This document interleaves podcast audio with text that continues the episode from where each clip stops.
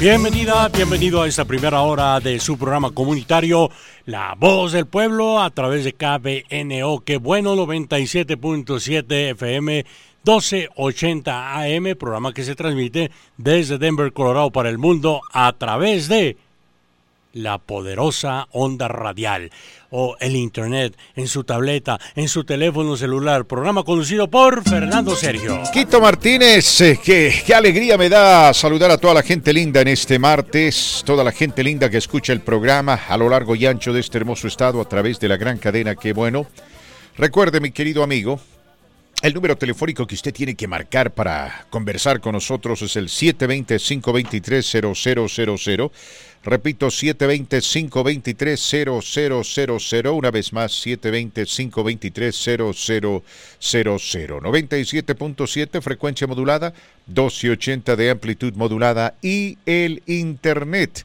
Usted nos puede escuchar buscándonos en TuneIn Radio bajo KBNO, todo en mayúscula. Marquito Martínez, buenos días. Qué alegría me da verlo con esa sonrisa de oreja a oreja que me inspira. ¿Qué tienen a de lo buenos? Propio, Marco Martínez. ¿Qué tienen de buenos para usted? Con este ¿los días? Feo, calor horrible, siempre, sol, calor feo, horrible. Cada día que Dios me da para vivir y disfrutar. A mí también. Es un día hermoso. Yo ya hice una oración fuerte en la mañana. Soy un agradecido, Marco Martínez. Discúlpeme usted. Que hablan del corazón de mucha gente y sobre todo que le... No, soy agradecido. No soy llorón, pero ya le dije a mi Diosito, ya bájale este infierno de calor, ya, por favor, ya no lo soporto. Es horrible, horrible. Pero si usted se crió en Juaritos.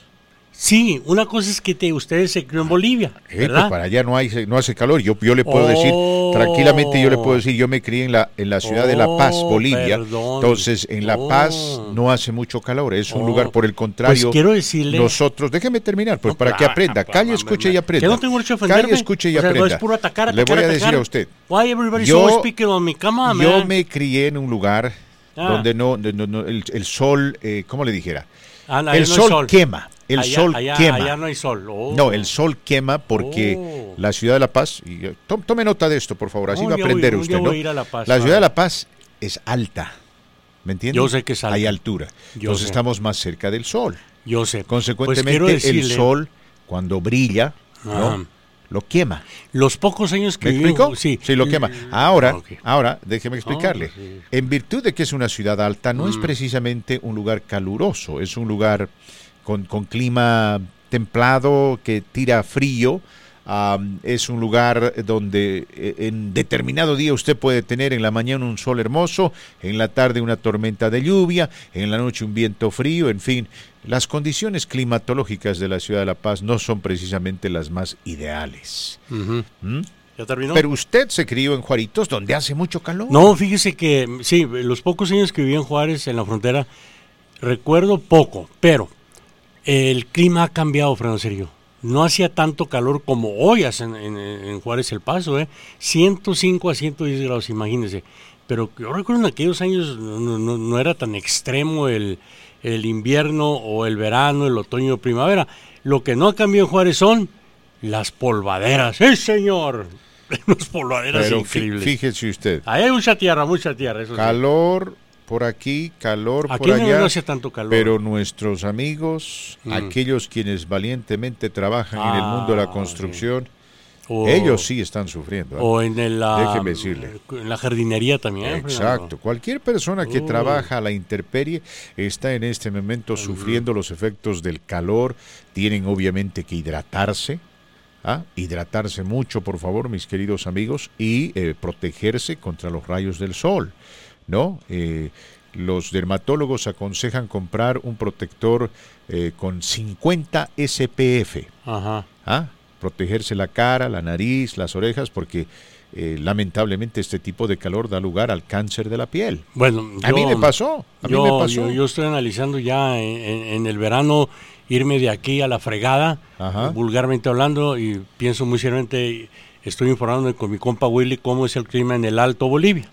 Pero Willy no vive en el Alto. Yo sé, él vive en La Paz. Él vive en la ciudad de La Paz. Pero yo que quiero está más conocer baja. El Alto. El Alto. ¿Quiere usted conocer el Alto? Sí. No sé si algún oyente nuestro es oriundo del Alto, pero... Por favor. El Alto de La Paz me recuerda mucho a Mogadiscio.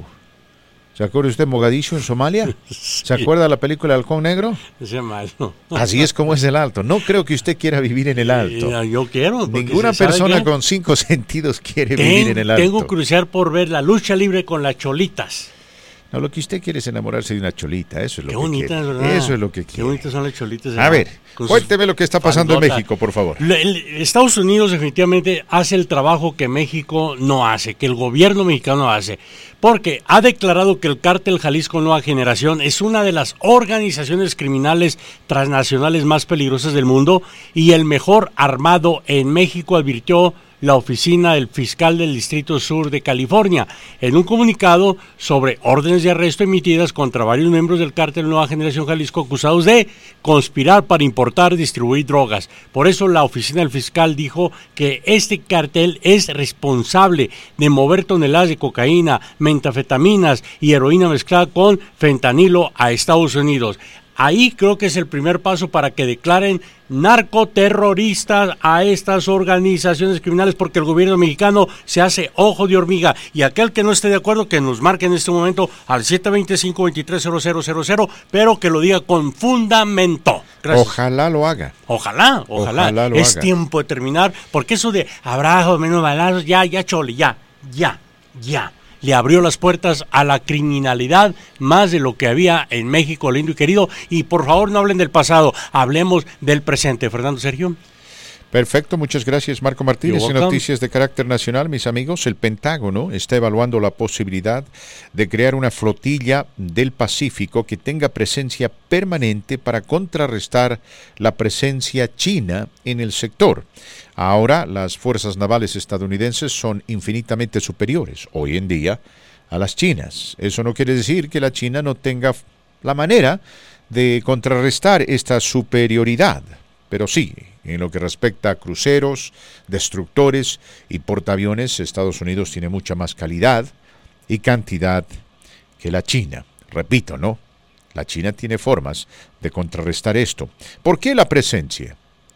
Para dejar bien en claro que Estados Unidos no va a abandonar a sus aliados allá en el Pacífico, llámese Taiwán, Japón, Corea del Sur, en caso de una agresión china.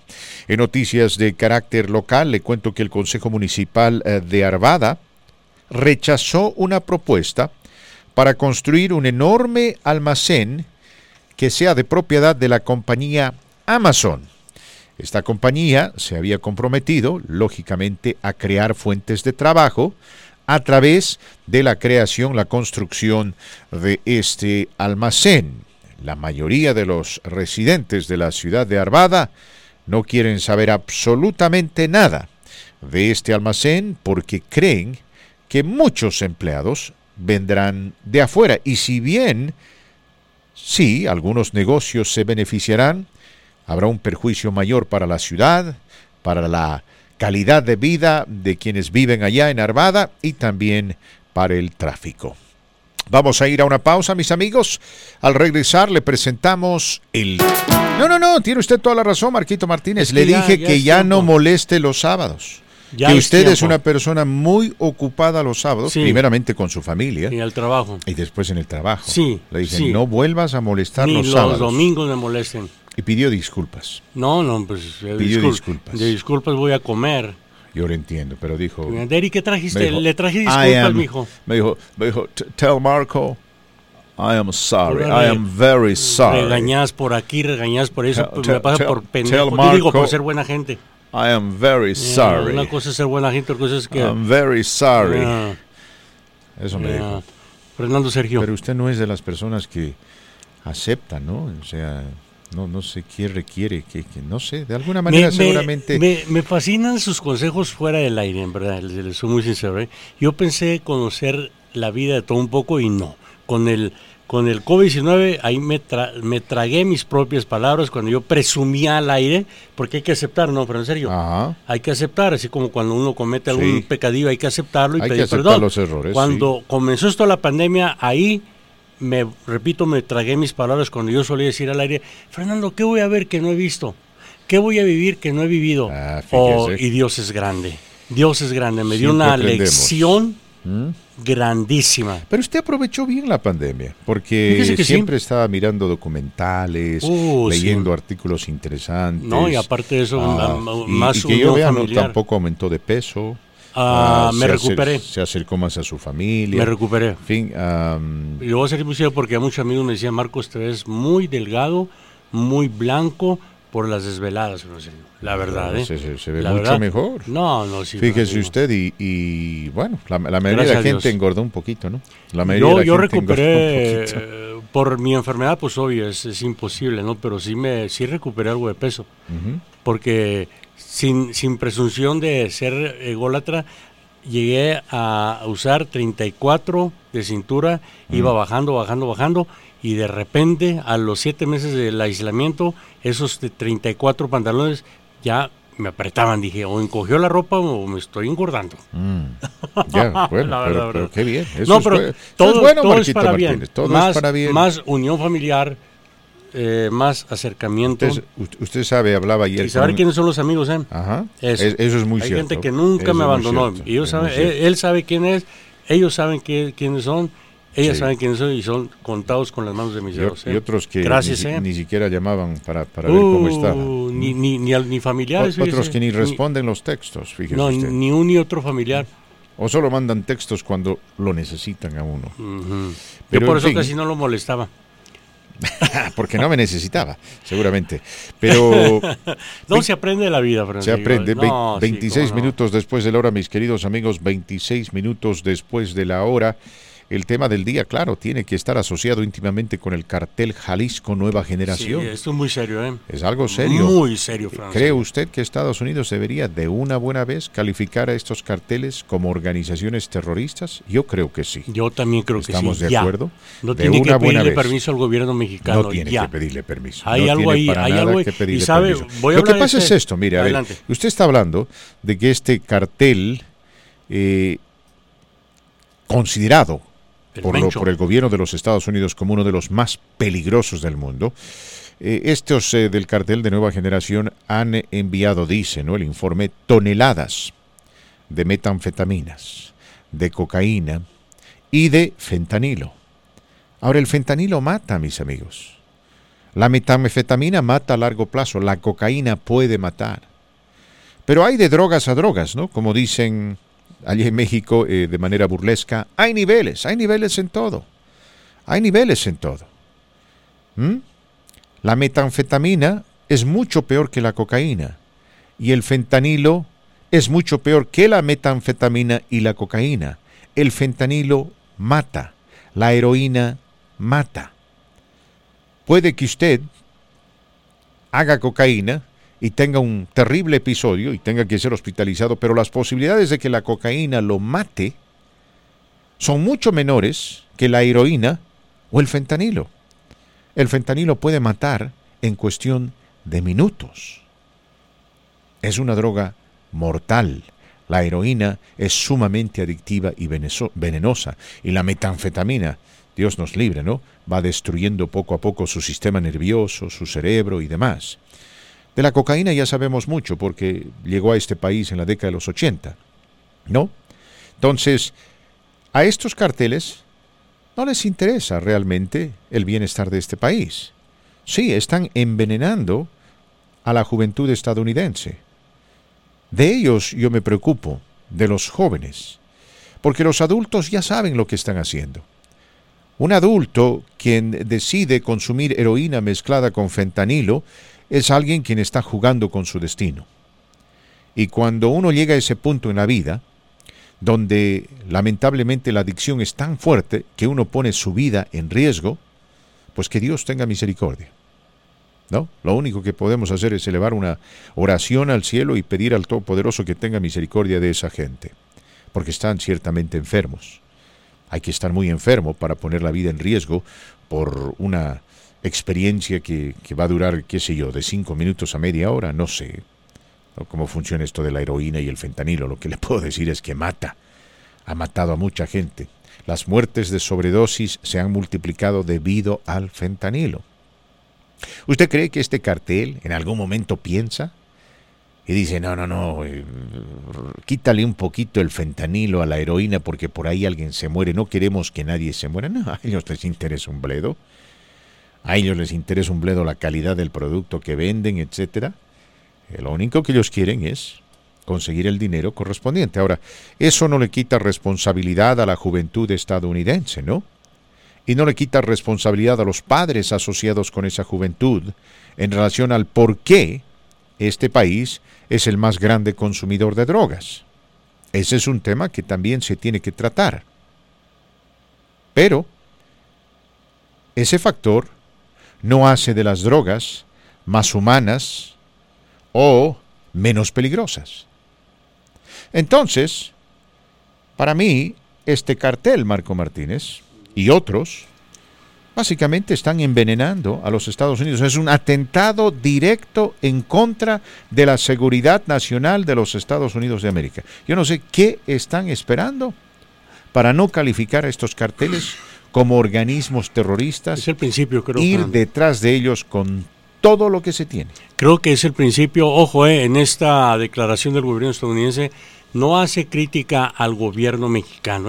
Una carta muy bien redactada, Francisco, está enfocada a la realidad, explicando también que esta organización criminal ha contribuido a rastro catastrófico de destrucción física y humana. Con este cartel detallando, de nuevo, es el cartel mejor armado en México. Sus miembros enfrentan voluntariamente a cárteles rivales e incluso a las fuerzas de seguridad del gobierno mexicano. Y ahí, por eso yo al principio lo comenté, Estados Unidos siempre tiene que hacer el trabajo sucio para México. Ahora, le voy a decir algo. En este cartel hay mercenarios. En el cartel, este particularmente, hay mercenarios muy bien entrenados, mercenarios internacionales, algunos estadounidenses, ¿no? Gente que tiene mucha experiencia militar. Y reclutando jovencitos a la fuerza voluntariamente. Y los entrenan muy bien, y están armados hasta los dientes. O sea, esta no es una organización pasajera, una organización improvisada, ¿no? Como dicen algunos, empírica, ¿no? Este cartel tiene elementos profesionales que, como dice la nota, no tienen temor de enfrentarse a otros carteles porque saben de su superioridad, y tampoco tienen temor de enfrentarse al ejército mexicano. Y le garantizo, llegado el momento, probablemente no van a tener temor de enfrentarse a los Estados Unidos. Ha habido paródicos enfrentamientos. Pero aquí, como lo que comenté la semana pasada, basado en diálogos con diferentes personas que han llegado de México en plan después de vacaciones o etcétera, me dicen es que ellos mismos pasan por donde vive mi papá y le han dicho, señor, apague la luz y no se preocupe, con usted no tenemos problema. Y se llama el corredor, Fernando Sergio. Pasan. Inclusive un familiar de un amigo instaló cámaras en su casa en México, en un pueblo de Chihuahua. Y pasaron los narcos, se detuvieron, le dijeron, le hablaron amablemente, quita las cámaras, por favor. Sí. Quita las cámaras, la bronca no es con ustedes. Claro, pero esos son algunos. Porque no todos los miembros del cartel actúan de esa forma. Es que, dicen, igual que en el ejército, ¿no? A ver, el ejército estadounidense en Vietnam, habían ciertos elementos que cometieron crímenes de guerra. ¿Por qué? Porque siempre hay animales entre los seres humanos. Entonces, en el cartel hay animales, ¿no? Como hay gente consciente que probablemente vea a un anciano cruzar la calle y para la camioneta cargada de sicarios y dice, pase usted, señor, porque no tengo nada contra usted, estoy yendo detrás de mis rivales. Pero sería lindo, ¿no?, que pudiésemos reunir a todos los carteles, ¿no?, en, qué sé yo, en el desierto de Mojave, o Mojave, como le dicen allá en California, y luego hacer un evento pay-per-view, ¿no?, donde cada uno pueda apostar y ver quién gana. Pero no, las cosas no funcionan así y la gente inocente lamentablemente sufre las consecuencias. Ahora, yo le dije en su momento en este programa, existen personas que se meten al mundo de los narcóticos en México, que con las ganancias construyen hospitales, construyen escuelas, es decir, quieren dejar algún tipo de legado para el vecino, para su pueblo, para su gente. Entienden que ese negocio es fugaz y en vez de estar armándose hasta los dientes y aterrorizando a la gente, tratan de hacer algo por el vecino, para que algún día los recuerden Y eso ha sucedido, ¿no? En algunos pueblos los recuerdan Sinaloa, con cariño. Hay mucho de eso, ¿ah? Sinaloa, ¿verdad? Entonces, la gente, creo yo, la mayoría de la gente que se mete a esto del narcotráfico lo hace por necesidad, no precisamente por gusto. Es más, los más exitosos nunca consumen el producto, ¿no? ¿Se acuerda usted de la película Scarface? Ah, las tres reglas que le dijo. Uh-huh. Cuando hablaba con Tony Montana, mis queridos amigos, estaba siendo reclutado y le compartieron ciertas reglas de oro para poder tener éxito en el negocio. Y entre ellas estaba esa que le decía, ¿no? Nunca utilices tu producto. Nunca consumas tu producto. Ha sido la caída de varios narcos en México, entre ellos Ociel Cárdenas, Fernando Sello. Entonces, yo creo que ha llegado el momento de que Estados Unidos pues maneje México, esto con la seriedad necesaria. Es que yo no creo, sinceramente, Marquito Martínez, que México puede. Y yo creo, más allá de las ganas que tiene el presidente López Obrador, sinceramente no creo que él pueda, porque, a ver, la anterior semana me encontré con un artículo asociado precisamente con la presencia del ejército en determinado lugar donde se encuentran los miembros del Cartel Jalisco Nueva Generación, y no los enfrentan. No los enfrentan, los dejan literalmente hacer lo que les da la gana. Ahora hay dos versiones asociadas con esta situación. Una dice que el ejército no hace nada porque básicamente los generales, los coroneles les han dicho que no hagan nada porque dicen lo único que vamos a provocar es una matanza innecesaria y mucha gente inocente va a morir.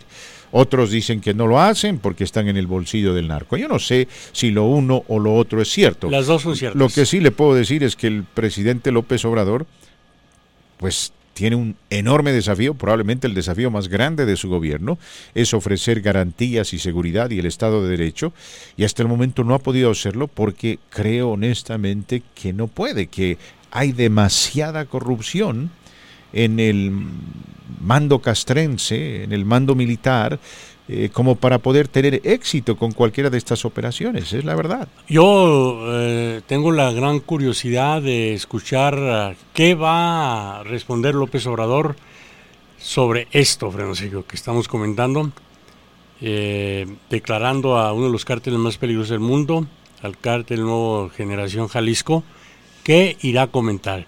No me quiero adelantar, pero ya terminó, me imagino, la conferencia mañanera, si no más tarde, mañana, de su conferencia.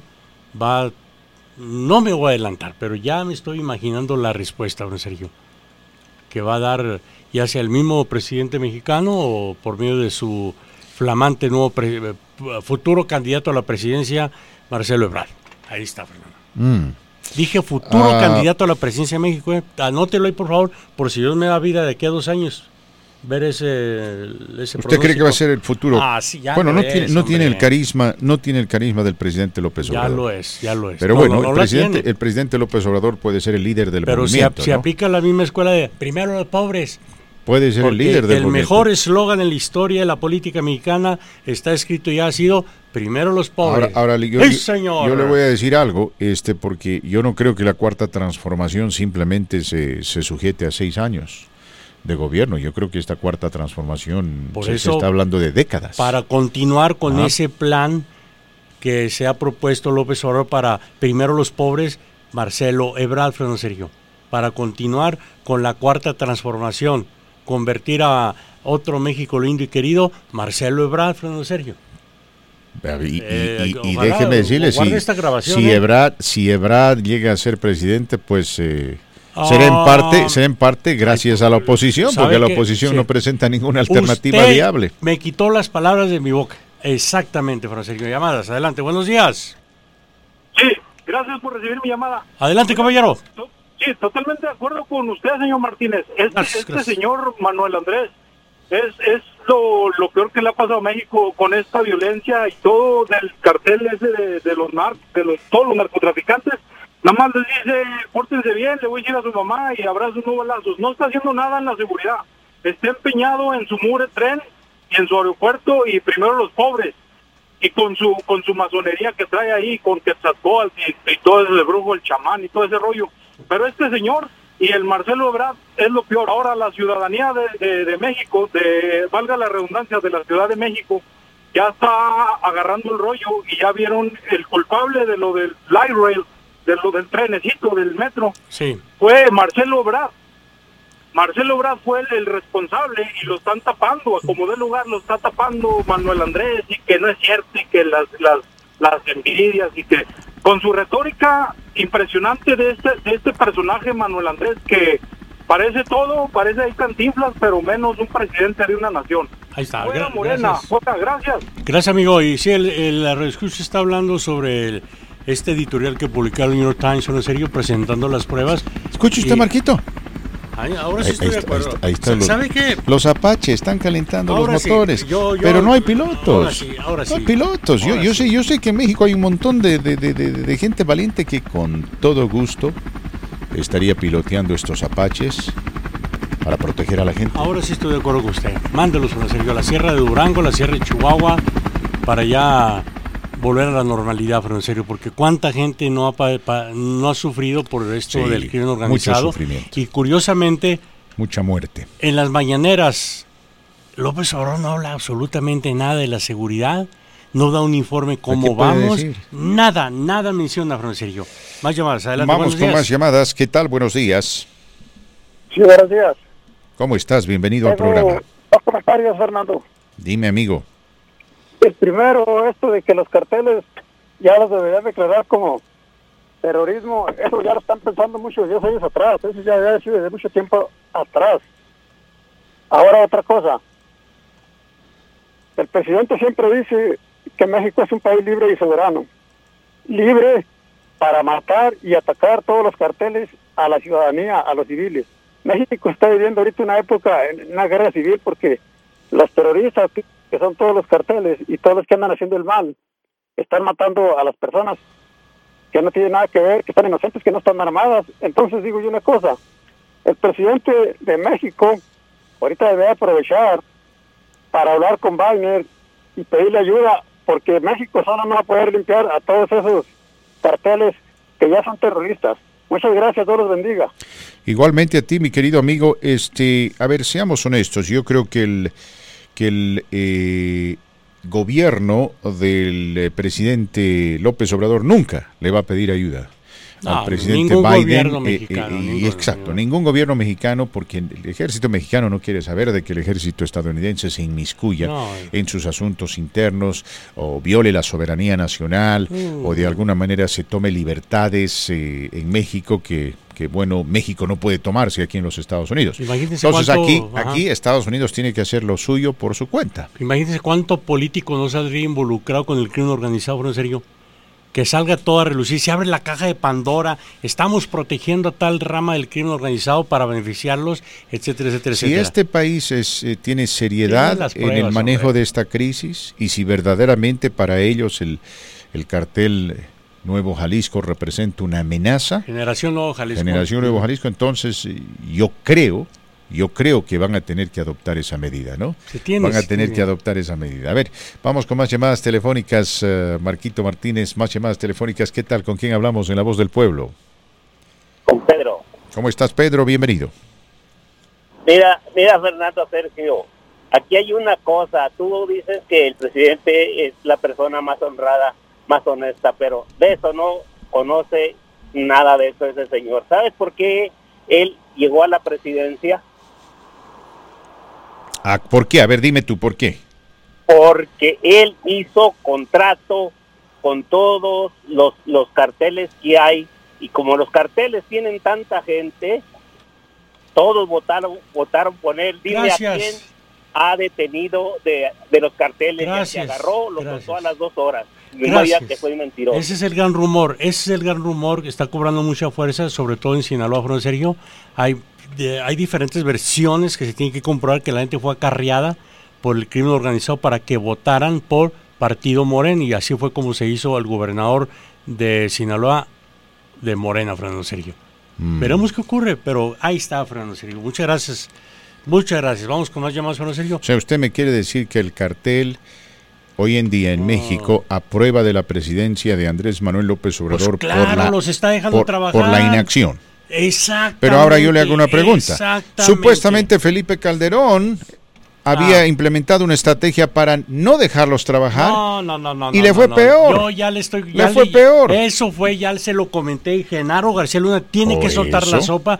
Mandó las tropas a mi querido Ciudad Juárez para proteger al cártel de Sinaloa. Fíjese porque cártel de Sinaloa, por ver el Chapo Guzmán, quería apoderarse de ese corredor importante como es Ciudad Juárez, Fernando. ¿Qué es peor? Le digo yo a usted, ¿qué es peor? Que se abra la caja de Pandora y salga. Por eso yo comenté, a mí me encantaría que enjuiciaran a Felipe Calderón.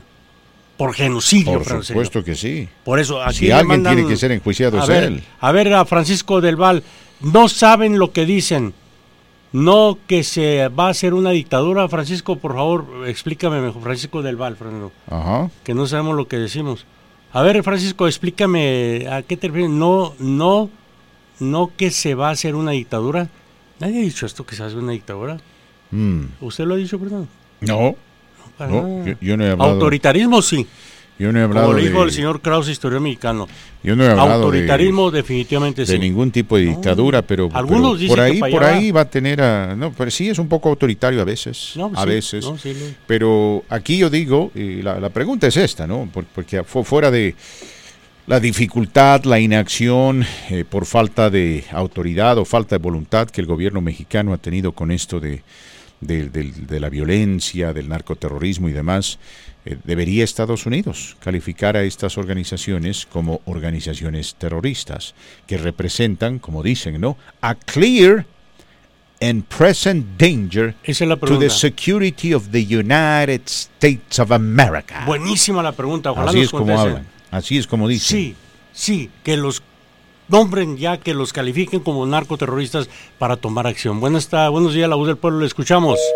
Gracias. Aquí nuestro amigo Marcelo dice... Oye, el italiano, Dios mío, santo. Dice... ¿Qué dice Marcelo, hombre? Dice, mientras me tomo un Chianti, escucho a los chachalacas. Después de que perdió tu Argentina, más bien empató tu Argentina, Marcelo. Ahora, sí. Bueno, él es italiano. Yo sé, pero pues, los italianos... están muy metidos con la Argentina, ¿no? De alguna forma. Uh-huh. ¿Cómo se dice? Llamadas, Fernando. Vamos con llamadas telefónicas. ¿Qué tal? ¿Con quién hablamos? En La Voz del Pueblo. Buenos días a los dos. ¡Buenos días! Dime, mi querido amigo. Fernando, todo esto es bastante complicado. Ahí estamos... la piedrita para uno, para otro. Yo sé lo que ha dicho Marcos y pues lo entiendo, ¿no? Ahorita estamos en otra era, pero también, por favor, o sea, aunque no les guste oírlo, no seamos tan injustos. Él no lo empezó, Fernando. No, yo sé. Esto se va a empeorar. Aún así, y yo no le estoy echando la culpa a ustedes, ¿ok? Pero él no empezó esta guerra. Aún sea un inservible, o sea un humilde, o sea un narcotraficante igual que los otros pasados, porque a poco nomás él pactó con los narcotraficantes y los otros no. ¿Dónde tenemos al policía ahorita, al que según iba a proteger a México? Entonces, él no empezó. Tristemente, si hubiera sido uno del PRI, si hubiera sido uno del PAN, es que es un porquerío, es una cochinada en muchos estados de México. Bueno, no solo es el cartel Jalisco, permíteme, Michoacán. Hoy qué bueno que mencionaste, que disculpa que te interrumpa. Él no lo empezó, precisamente, pero ya van para 3 años en el poder, entonces, ¿así vamos a vivir con México? Es que él no lo comenzó, eso fue lo que nos heredaron. Así quieres tú ver a México, así lo quieres ver, hablar de la herencia, hablar del pasado cuando la realidad está presente. Claro, él no lo comenzó, él no tiene la culpa, obvio, se entiende, pero él es el hombre que está al frente de México hoy día, no Felipe Calderón, y estar hablando del pasado...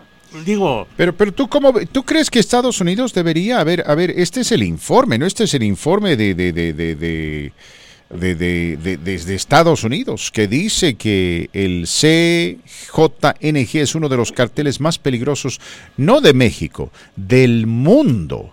¿Debería entonces Estados Unidos, por lo menos en lo que respecta a este particular cartel, calificarlo como una organización terrorista, lo cual extiende a Estados Unidos muchas libertades?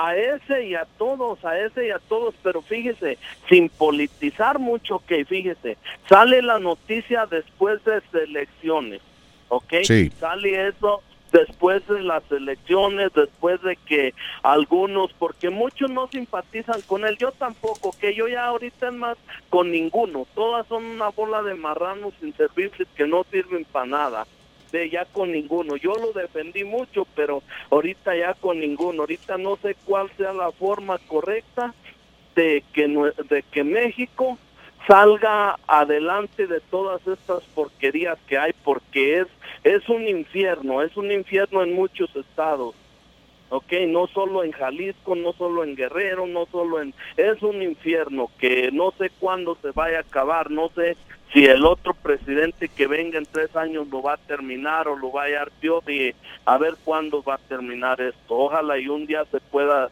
terminar todo esto. Gracias. Gracias, mi querido amigo. Evidentemente tenemos que ir a la pausa, pero yo creo que Estados Unidos tiene que hacer algo respecto a Estados Unidos. Aquí, y definitivamente debería calificar a este organismo como un organismo terrorista, ir detrás de ellos con todo el poder que tiene y buscar la cooperación del gobierno mexicano en ese sentido, ¿no? Menciona un punto muy importante, nuestro amigo oyente dice... Todo esto está sucediendo después de la elección. Evidentemente, Estados Unidos se guardó esto hasta que termine la elección para no influenciar en los resultados. A pedido, seguramente, el presidente López Obrador. López Obrador no tiene absolutamente nada que ver con este informe. Asumo que él no va a contestar. No tiene por qué hacerlo porque aquí, como usted dijo, la crítica no va en contra de su gobierno, va en contra de este organismo narcoterrorista. Lo cierto es que... De nada sirve, ¿no?, estar lanzando este tipo de advertencias si Estados Unidos no va a hacer nada. No, o sea, esto es lo que sucedió con Rusia y el último gobierno de Donald Trump. Se hablaba y se seguía hablando, pero no se hacía nada. La inacción le permitió a Vladimir Putin entender de que él tenía cierta libertad de acción. Lo mismo sucedió años atrás con Barack Obama, cuando le advirtió a Siria y dijo, el día que ustedes utilicen armas químicas, estarán cruzando una línea roja. Y luego los sirios lo hicieron y el presidente Obama no hizo nada. Y después de eso se creó un vacío allá en Siria y adivine quién llenó ese vacío, Vladimir Putin y Rusia. Entonces de aquí en adelante el mensaje para Joe Biden es ese, si usted va a hablar, haga algo por favor, de lo contrario de nada sirve estar ofreciendo estos comunicados rimbombantes, ¿no?, advirtiendo acerca de la peligrosidad de determinada organización, si no se va a hacer nada al respecto. Creo que vamos a ver más de esto. Yo con esto, con lo siguiente termino. El amigo Redescucha mencionó los estados. Bueno, ya Morena tiene en sus manos la gallina de los huevos de oro. Vencedor de 11 estados. Partido Morena asumirá gubernaturas en los estados más peligrosos donde impera el crimen organizado, Michoacán, Sinaloa, 2 solo por mencionarlos. De aquí a diciembre veremos si es cierto que los gobernadores del PRI, del PAN o del PRD eran responsables de lo que ocurre en varios estados de mi México lindo y querido. Por eso le digo, ahí está la prueba para el Partido Morena y su presidente López Obrador. Hola, ¿qué tal, amigos? Les saludos, amigos. Gracias, amigos. Continuamos con más. Este es su programa, La Voz del Pueblo, recta final de esta primera hora. La pregunta del día es esa. ¿Debería Estados Unidos de una buena vez, por lo menos en lo que respecta a los miembros del CJNG, el Cártel Generación Nuevo Jalisco? Así es como se llama, ¿verdad, Marquito Martínez? Sí, señor. Sí. Deberían calificar a este organismo.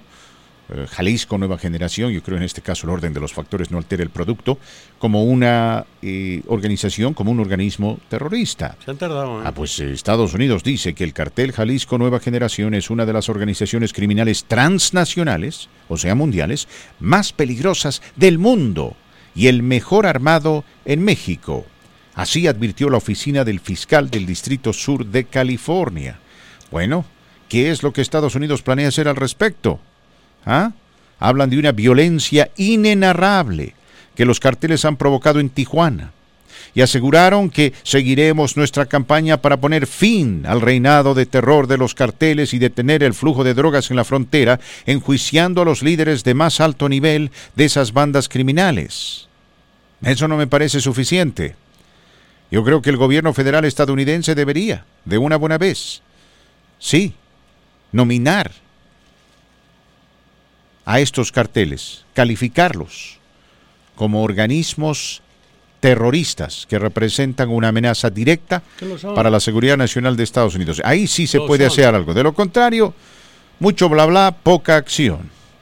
Tenemos que ir a la pausa, mis amigos. Al regresar le voy a contar lo que dijo Vladimir Putin en vísperas de su reunión con el presidente estadounidense Joe Biden. 7 minutos después de la hora, bienvenidos a la segunda hora de este su programa comunitario La Voz del Pueblo. Les saluda Fernando Sergio desde los estudios de radio, que bueno, 97.7 frecuencia modulada, 1280 de amplitud modulada y el internet. Por favor, hidrátese hoy. Cuide de los menores, cuide de sus mascotas, cuide de las personas mayores. Hoy probablemente excedamos 100 grados Fahrenheit de temperatura. Por lo menos eso es lo que anticipa el pronóstico del tiempo. Ahora, claro, es un pronóstico, mis queridos amigos. Eso quiere decir que se pueden equivocar, definitivamente. Pero están pronosticando esa posibilidad, ¿no? Desde ya está haciendo bastante calor. Bastante calor. Así que, por favor, reitero, cuídese mucho, hidrátese, es lo más importante. Hidrátese. A todos aquellos que trabajan en el mundo de la construcción y que gentilmente nos escuchan, bueno, debemos, creo yo, admirar su valentía, porque hay que ser muy macho para trabajar en estas condiciones, pero también recomendarles que se hidraten, ¿no? Ese mundo, el mundo de la construcción, es para la gente joven. La gente gana buen dinero cuando trabaja en la construcción, pero no es un trabajo fácil y es un trabajo que a la larga pasa factura. Por eso, la gran mayoría de las personas que destacan en ese negocio tratan principalmente de aprovecharlo en sus años de juventud, ¿no? Cuando uno es más fuerte, cuando es más fácil sortear las inclemencias del tiempo y demás. Y algunos tratan de ser más empresarios y abrir sus propias compañías de construcción. Es un trabajo duro y a veces hay que trabajar 10, 11, 12 horas, mis queridos amigos, para completar un proyecto. Entonces, por eso les mandamos un saludo a nuestros amigos de la construcción, entendiendo perfectamente... Jardinería. Que ese trabajo no es fácil, tampoco jardinería, pero claro, depende de la jardinería, ¿no? La jardinería es más arte, creo yo, que fuerza. No, yo hablo de los que andan a... cortando árboles, ramas... Yeah. Todo pero es un negocio muy sofisticado este de la jardinería. Sí, es un negocio muy sofisticado. Donde mucha de nuestra gente de México es contratada por grandes compañías de... Es una forma de arte. Sí. Es una forma de arte. Vamos con llamadas telefónicas. Marco Martínez, estamos hablando de... A ver, tenemos que de una buena vez calificarlo con nombre y apellido, digo yo, a este cartel.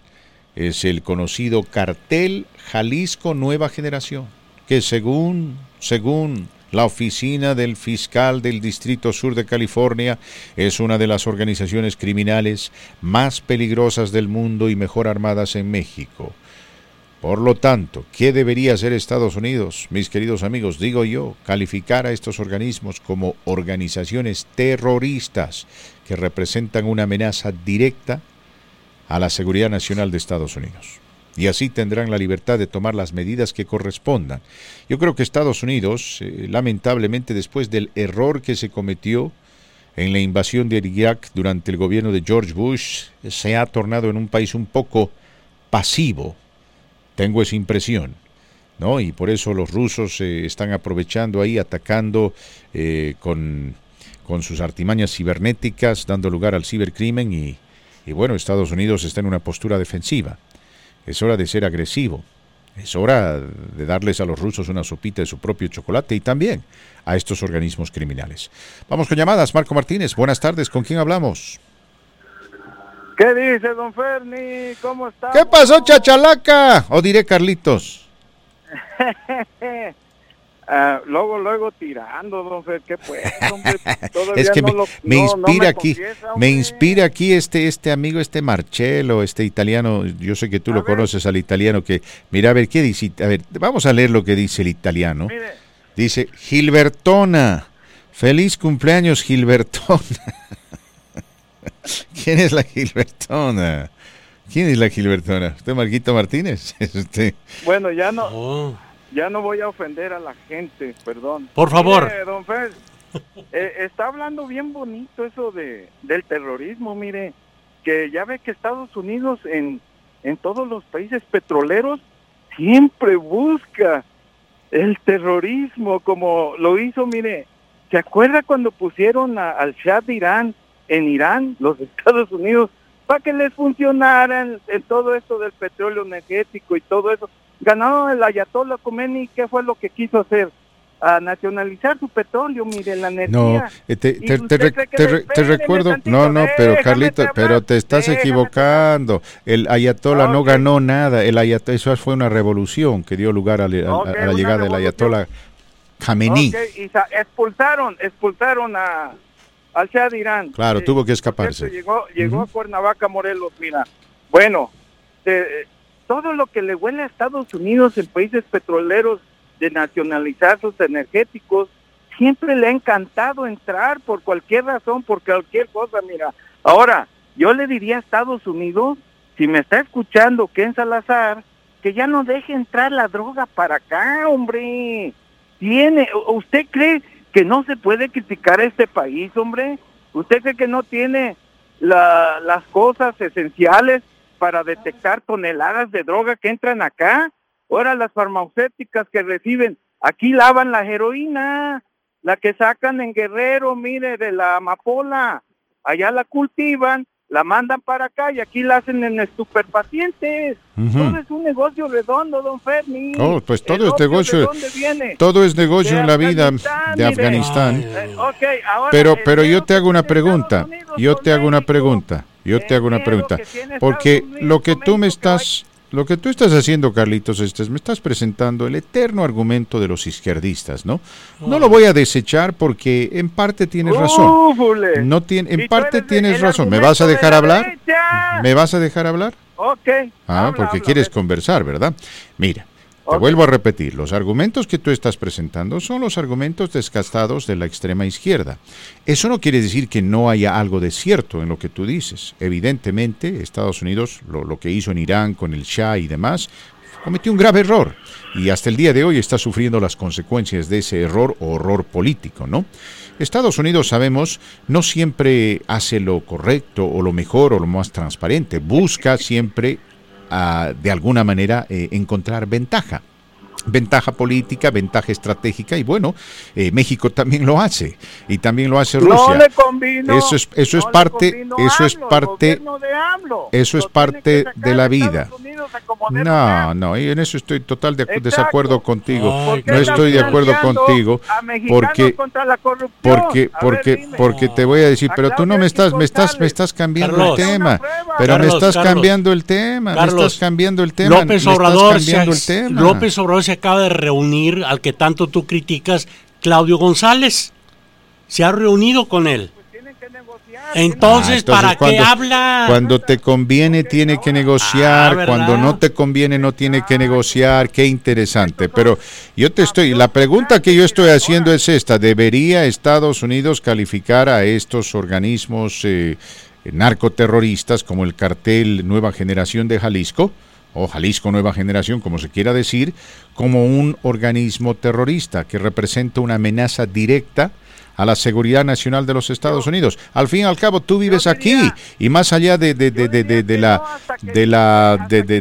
enorme aprecio que tú le tienes al presidente Andrés Manuel López Obrador y las teorías conspirativas que tú cocinas en tu cabeza en relación al neoliberalismo, la derecha, Estados Unidos y demás, ¿qué debería hacer al respecto? Esa es la pregunta, porque lo demás está sujeto a especulación, ¿no? Y vuelvo a repetir, yo ya he escuchado los argumentos desgastados que tú repites acá, que Estados Unidos no quiere, no le conviene que AMLO esté en México. A ver, ¿por qué no le conviene, Carlitos? ¿Por qué no le conviene? Está haciendo todo lo contrario que los anteriores presidentes con sus reformas energéticas estaban a la salud de los empresarios de Estados Unidos, sus intereses. Mira. ¿Cuál interés? Dame nombres. Pero dame nombres, necesito nombres. Déjame contestarte la pregunta porque me la hiciste y luego me cuelgas ya cuando ya no quieres. Es que no puedo escucharte solamente a ti, tengo que escuchar a los demás. Mira, yo hasta que no arregle su casa a Estados Unidos aquí, que ya no deje entrar la droga, y entonces sí, aceptaría que se fuera allá contra el narco. Ajá. Pero acuérdate que el narco lo mueven los políticos jerarcas más altos que puede haber ahí, como el jefe de jefes que fue el Borolas que mandaba al Chapo. El Chapo era un sirviente nomás. Sí, ok, ahora entonces ¿por qué no pueden hacer ambas cosas, Carlitos? ¿Por qué no pueden hacer ambas cosas? ¿Por qué no pueden tratar de limitar el ingreso de las drogas a los Estados Unidos y también ir detrás de este organismo? Ok, mira, si entran y acaban con ese organismo, no acabaron con el verdadero organismo que está dentro de México, que son los políticos. Pero están acabando con el organismo que se encarga de implementar los mecanismos para transportar la droga. Pues porque sin ese organismo los políticos no van a poder hacer nada. ¿Quién les da la oportunidad de hacer todo eso? Entonces, ¿quién les da la oportunidad? De pasar la droga. ¿Quién les da la oportunidad ahora? López Obrador. ¿Quién es el presidente hoy en día? No, López Obrador puso su ejército, su Navy, para controlar eso, sí, en el paso de... ¿Y por qué no están controlando entonces? ¿Por qué no están controlando entonces? ¿Quién tiene la culpa? Porque hay una guerra interna. Hay una guerra. Una guerra interna. De fuerzas de poderes. Ah, pues entonces ahora más que nunca Estados Unidos tiene que calificar a estos organismos como terroristas. Tú me estás diciendo que hay una guerra de poderes en México. Básicamente me estás tratando de dar a entender de que más allá de sus mejores intenciones, el presidente está hoy en día luchando contra una corriente corrupta dentro del ejército y su gobierno, o el aparato, si se quiere, burocrático, federal, y que por eso no puede, con la claridad necesaria, derrotar al narcoterrorismo y promover un estado de paz y orden en México. Lo mismo sucedió en Colombia en la década de los 80. ¿Cómo es que Colombia pudo resolver este problema? Porque pudo encontrar algunos policías y algunos militares que estaban comprometidos con la causa ciudadana y en contra de los narcoterroristas. Pero también porque recibió enorme ayuda militar y económica de Estados Unidos. Ahora, aquí también nosotros tenemos que pensar en Estados Unidos. ¿Por qué? Porque vivimos en este país, porque nuestros hijos van a las escuelas en este país, porque se alimentan, crecen, se reproducen dentro de esta nación. Entonces, no podemos simplemente estar solamente ocupándonos de Andrés Manuel López Obrador y lo que le conviene a él. También tenemos que pensar en lo que le conviene a Estados Unidos, ¿no? Y en este particular caso, creo yo que este es un serio problema que está afectando a la juventud de esta nación. Y por años hemos estado escuchando retórica de uno y de otro lado, y se ha hecho poco. Es hora de que Estados Unidos haga algo al respecto, y creo yo que debería calificar a estos organismos como organismos terroristas, como organismos que representan una amenaza directa en contra de los Estados Unidos, y hacer algo al respecto. Tal vez en el fondo el presidente Andrés Manuel López Obrador estaría feliz con esa decisión. En el fondo, creo yo. No, por afuera tal vez denuncie y diga que nosotros no vamos a permitir la violación de nuestra soberanía, etcétera. Pero a la vez se tiene que entender, ¿no?, que hay un límite. Hay un límite para México. Hay un límite a lo que el presidente puede hacer, y hay un límite a lo que Estados Unidos puede hacer. Tampoco Estados Unidos puede tomarse libertades de volar helicópteros y aviones dentro del espacio aéreo mexicano cuando le dé la gana, ¿no? Va a tener que pedir algún tipo de permiso, va a tener que llegar a algún tipo de acuerdo con el gobierno mexicano. Mi querido Carlos, hoy totalmente equivocado con tu comentario. Con todo respeto te lo digo, seguimos siendo amigos, pero te equivocaste totalmente, porque en ningún momento en esa carta que se publicó hoy día por parte del gobierno, podríamos decir federal, del fiscal, sí. El gobierno estatal, pero pues es un estado muy rico y poderoso, California. No hace crítica a tu gobierno, López Obrador, Carlitos. En ningún momento menciona a López Obrador, Partido Morena o el gobierno mexicano. Está enfocada al problema del crimen organizado en México. Entonces, pues en resumen... Pues que Carlitos cree que Estados Unidos también es responsable de eso. No. Entonces, para la gente como Carlitos, los izquierdistas empedernidos, Estados Unidos tiene la culpa de todos los males del mundo, ¿no? Entonces México no tiene nada que ver, el gobierno mexicano no tiene nada que ver. Son las transnacionales, Marco Martínez, las grandes transnacionales, las grandes élites estadounidenses, los bancos, ¿no?, estadounidenses que dominan la economía mundial, quienes están resentidos y enojados porque el presidente Obrador ha demandado que las empresas privadas en México paguen impuestos. ¿Me entiende? Es el día de los inocentes, ¿verdad? No, pero eso es lo que piensan. O sea, de esa forma, usted quiere llegar a razonar con cierta gente, es imposible, no va a poder razonar porque se siente cerrada. Ahí está, Carlitos, cuando se trata de González, González dice, pues tiene que negociar, pero después cuando se le extiende el mismo beneficio de la duda a Estados Unidos, eso no es algo aceptable, eso forma parte de la gran conspiración neoliberal. Me recuerda a Trump, oye. Pero hay de gustos a gustos, por lo tanto, la música de Su Majestad los Bukis. Conversaba fuera del aire con nuestra programadora Socorro Ríos respecto al reencuentro de los Bukis, la forma en cómo se manejó.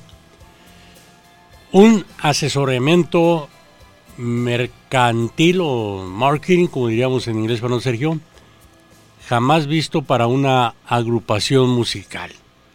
Muy bien planeadas las tres ciudades para tratar de concentrar a la mayoría de aficionados o fanáticos de Bukis. California, tenemos a Chicago, la costa este, y tenemos a Dallas, Texas, Irving, Texas.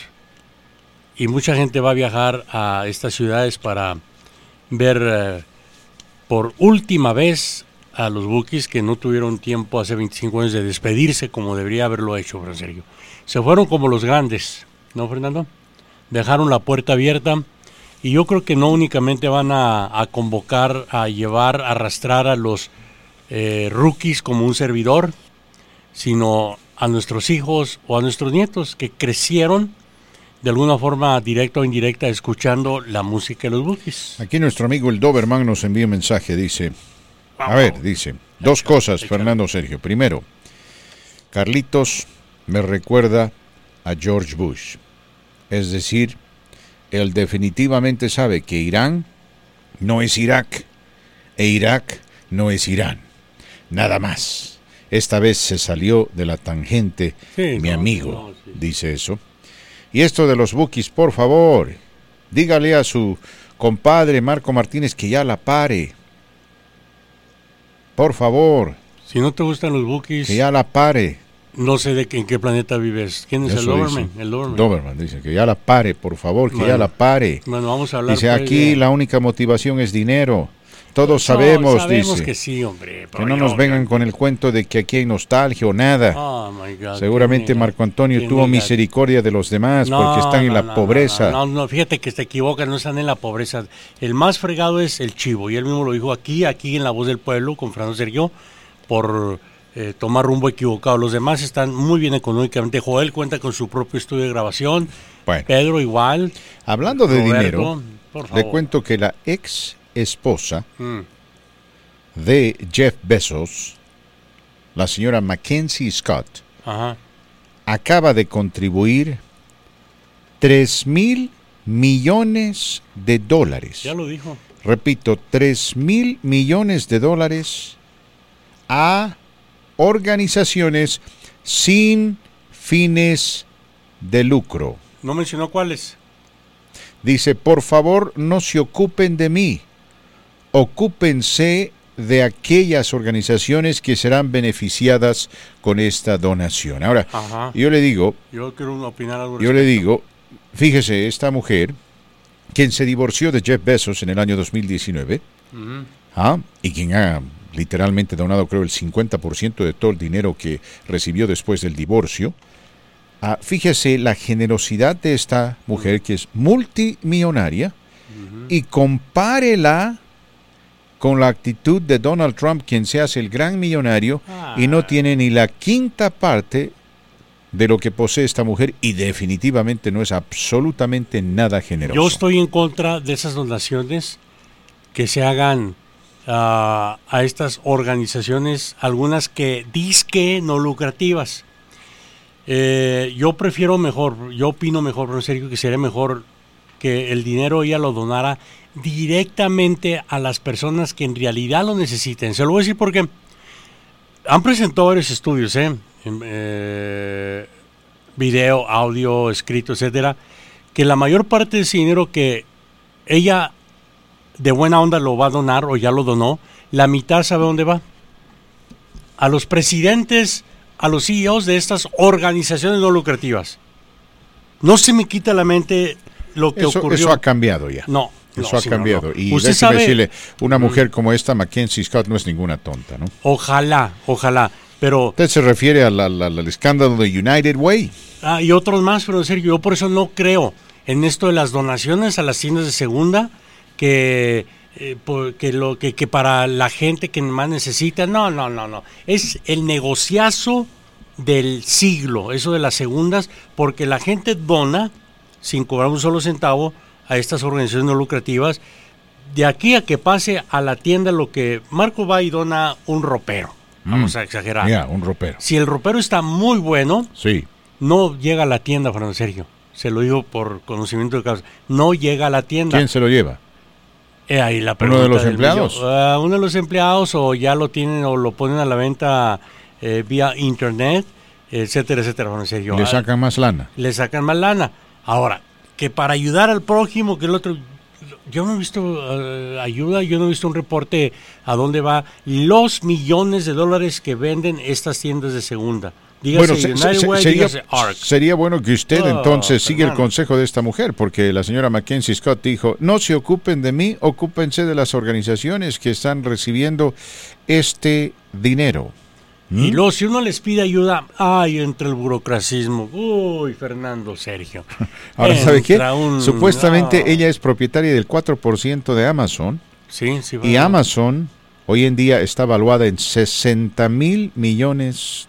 Ella lo dijo que iba a donar todo el dinero que obtuvo a raíz del divorcio con Jeff Bezos. No sé, lo dijo dice claramente. Que, donó, entre otras organizaciones, a grupos que promueven la justicia racial, organizaciones asociadas con el Teatro Apolo y a la Federación de Estadounidenses de Origen Asiático. Así también anunció la señora Mackenzie Scott que está pronta a contraer matrimonio. Esta vez se estará casando con un profesor de escuela. No millonario. Nada millonario, no, pues profesor de escuela, le digo. Millonario automáticamente, gracias. Dice la señora Mackenzie Scott que estaba buscando un locutor apuesto, particularmente dice que hable en español, mayor, que haga radio en español, que sea maduro dice, gracias, y a quien le gusten mucho los bookies, pero no pudo encontrar uno que particularmente le sea físicamente agradable. Dígale a la señora que yo aquí estoy muy a gusto en Denver y no me vendo ni por $1,000, o no, Sergio, que muchas gracias. Prefiero ganar mi sueldito aquí en Qué Bueno y el fin de semana ahí con Maricelas. Por favor. El día que Mackenzie Scott golpee las puertas de su casa, no, que le diga, Marco Martínez, usted me gusta mucho. Tengo $10 mil millones en el banco. Por favor. Al día siguiente usted no viene a trabajar. No, si me saco la lotería no vengo a trabajar. Estoy hablando de Mackenzie Scott. Compro la radio. Usted es el único que se queda a trabajar conmigo. Usted es el único que se quedaría conmigo a trabajar. Y Carlitos si compro esta radio. Y Carlitos también. ¿Cuál Carlos? Vamos a ir con Sergio, llamadas telefónicas. Mi gran amigo Sergio. Vamos con llamadas telefónicas, Marquito Martínez, línea 23. Y lo nombro CEO de la radio.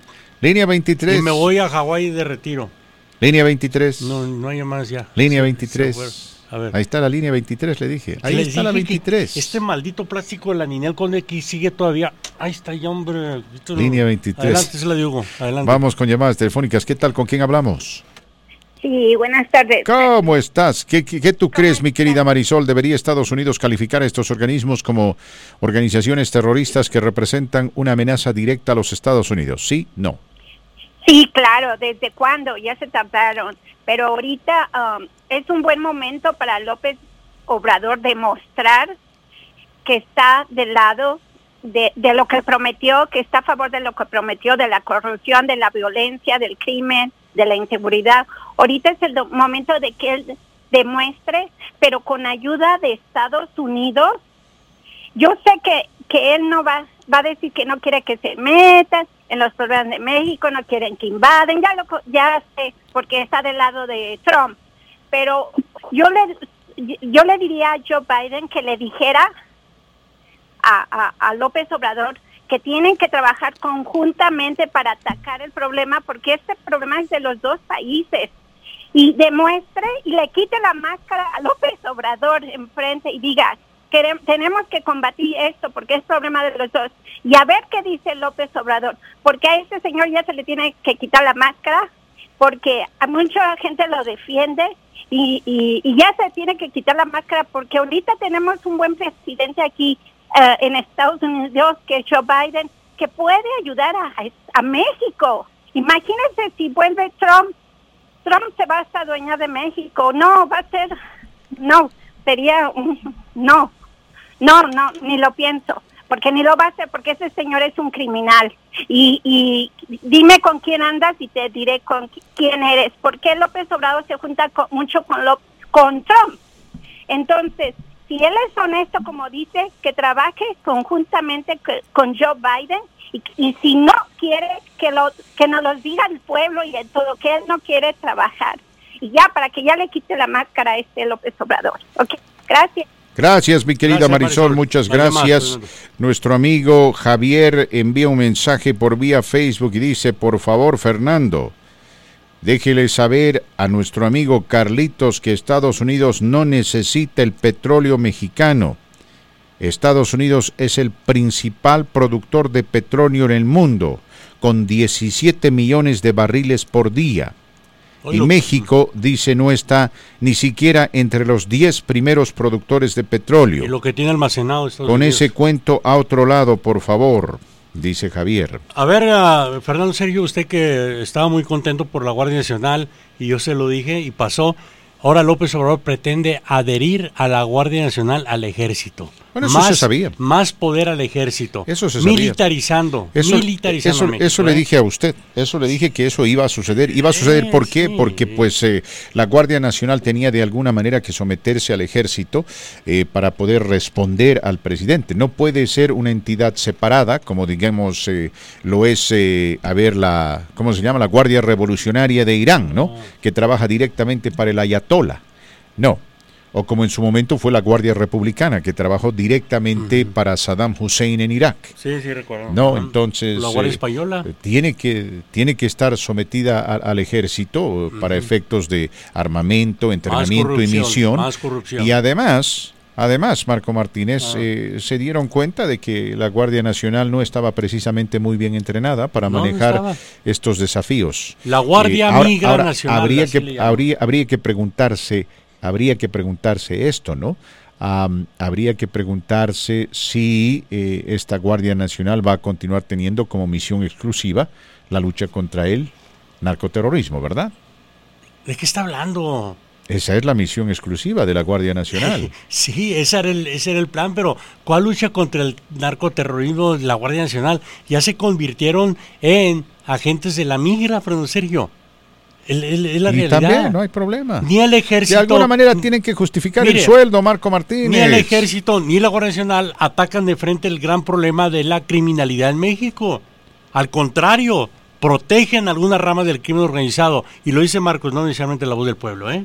Es lo que está ocurriendo en México. Me está empezando a hacer doler la cabeza, al igual que Carlitos. Y eso es que está Felipe, empezando aquí a suponer eso, y suponer. Necesito evidencias, por favor. Eso es que Felipe Calderón, por favor, ya. Estamos ya a cerca de 3 años, ¿verdad? De la administración López Obrador. Entonces, termina la administración López Obrador, no cumplió con lo prometido, sube el índice, la mortalidad del crimen organizado, de la pandemia, del COVID-19, es que no nos dejaron suficientes medicinas. Bueno, es que sí, definitivamente han tenido problemas manejando el crimen organizado, eso es cierto. Vamos a ir con llamadas telefónicas. También. ¿Qué tal? ¿Con quién hablamos? Jorge, ¿cómo estás? Bien, Jorge, ¿cómo estás tú? Muy, muy bien. Oiga, aquí un pequeño comentario. Yo pienso que ninguno de estos gobiernos va a poder terminar con todos estos problemas. Yo pienso que aquí la causa principal es los consumidores.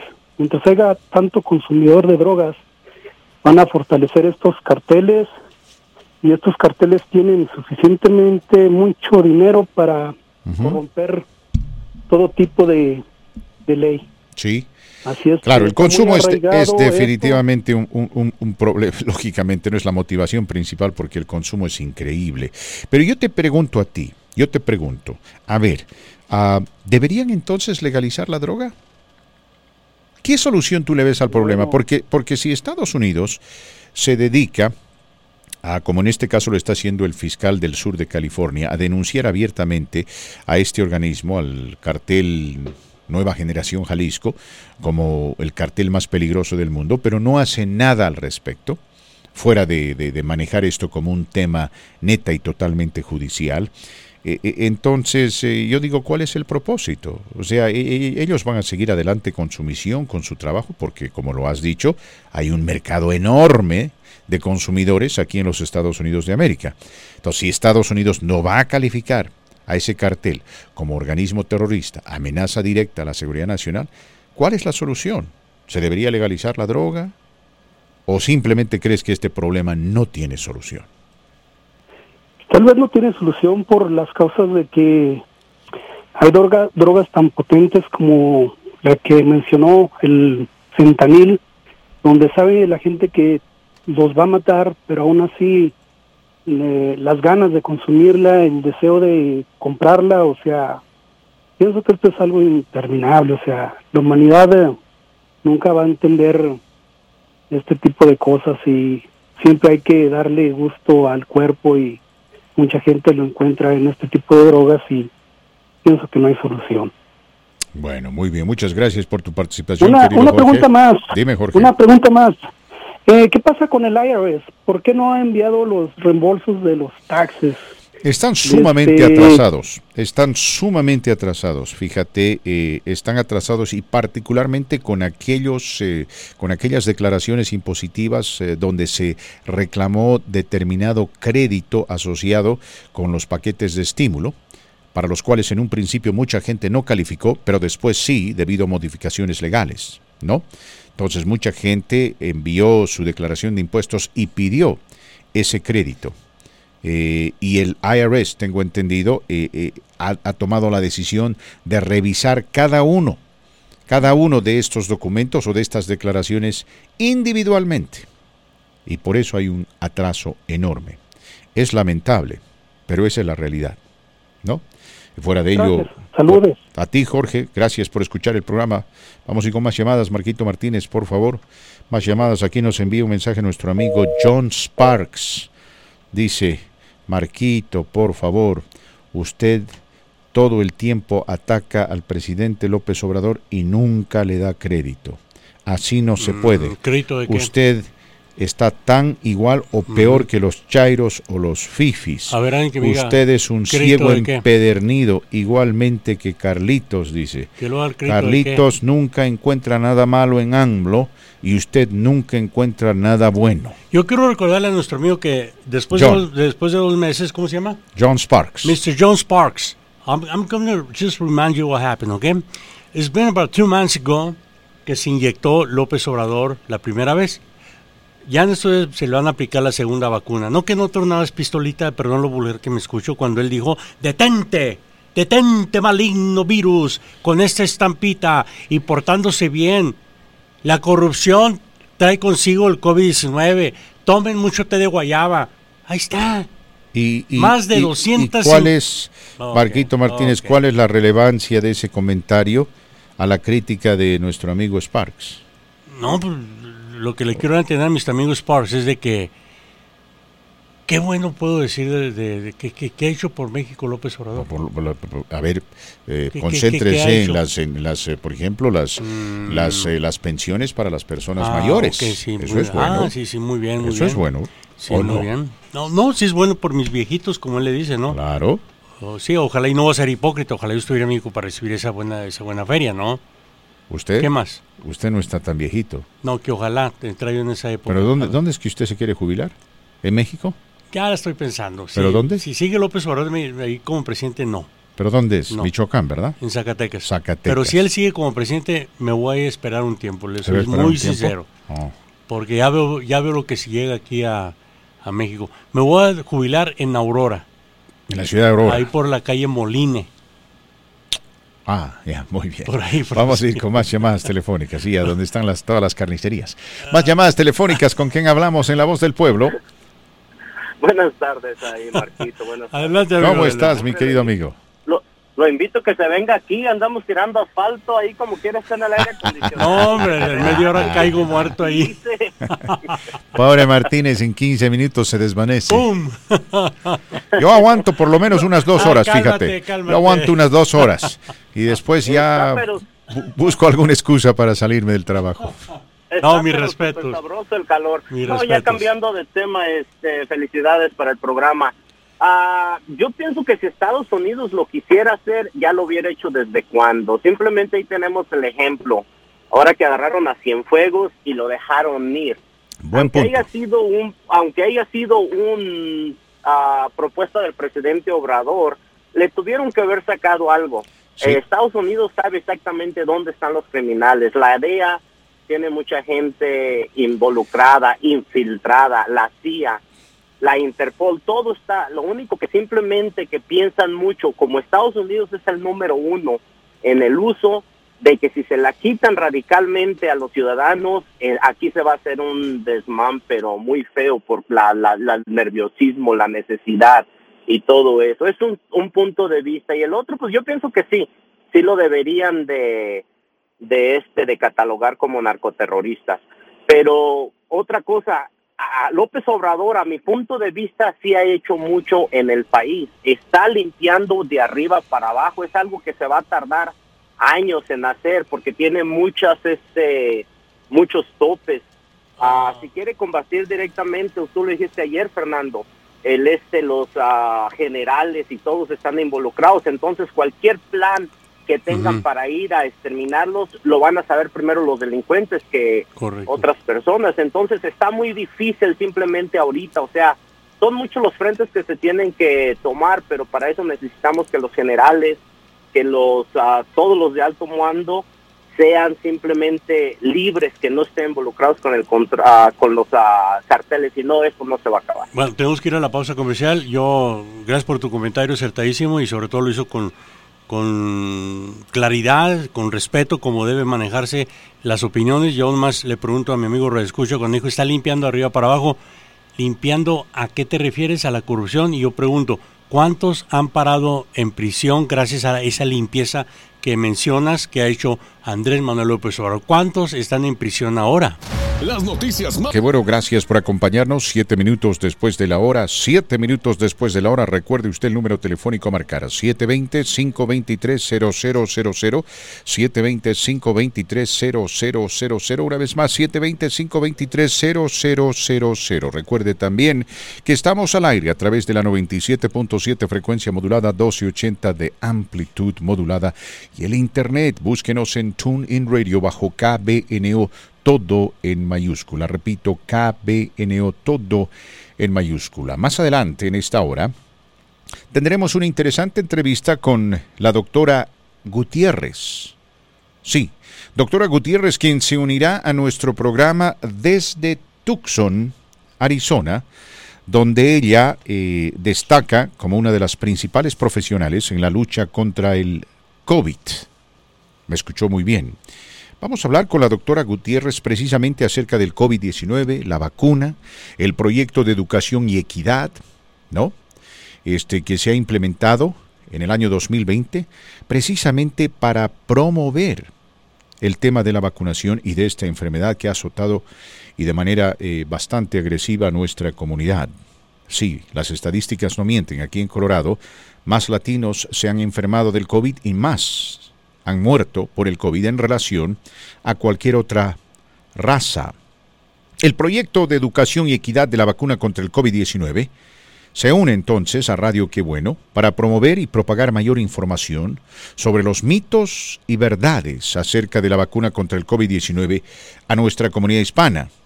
Mañana este diálogo continuará en las estaciones de KDVR, la cadena Fox a nivel local, y la cadena KWGN, también televisión, el canal 2, con la doctora precisamente Mabel Gutiérrez y la doctora Elena Ríos en el programa Colorado's Best de 10 a 10:30 de la mañana. Bueno, la doctora Mabel Gutiérrez se une a nuestro programa el día de hoy. Y vamos a hablar de temas de carácter nacional, así como temas de carácter local.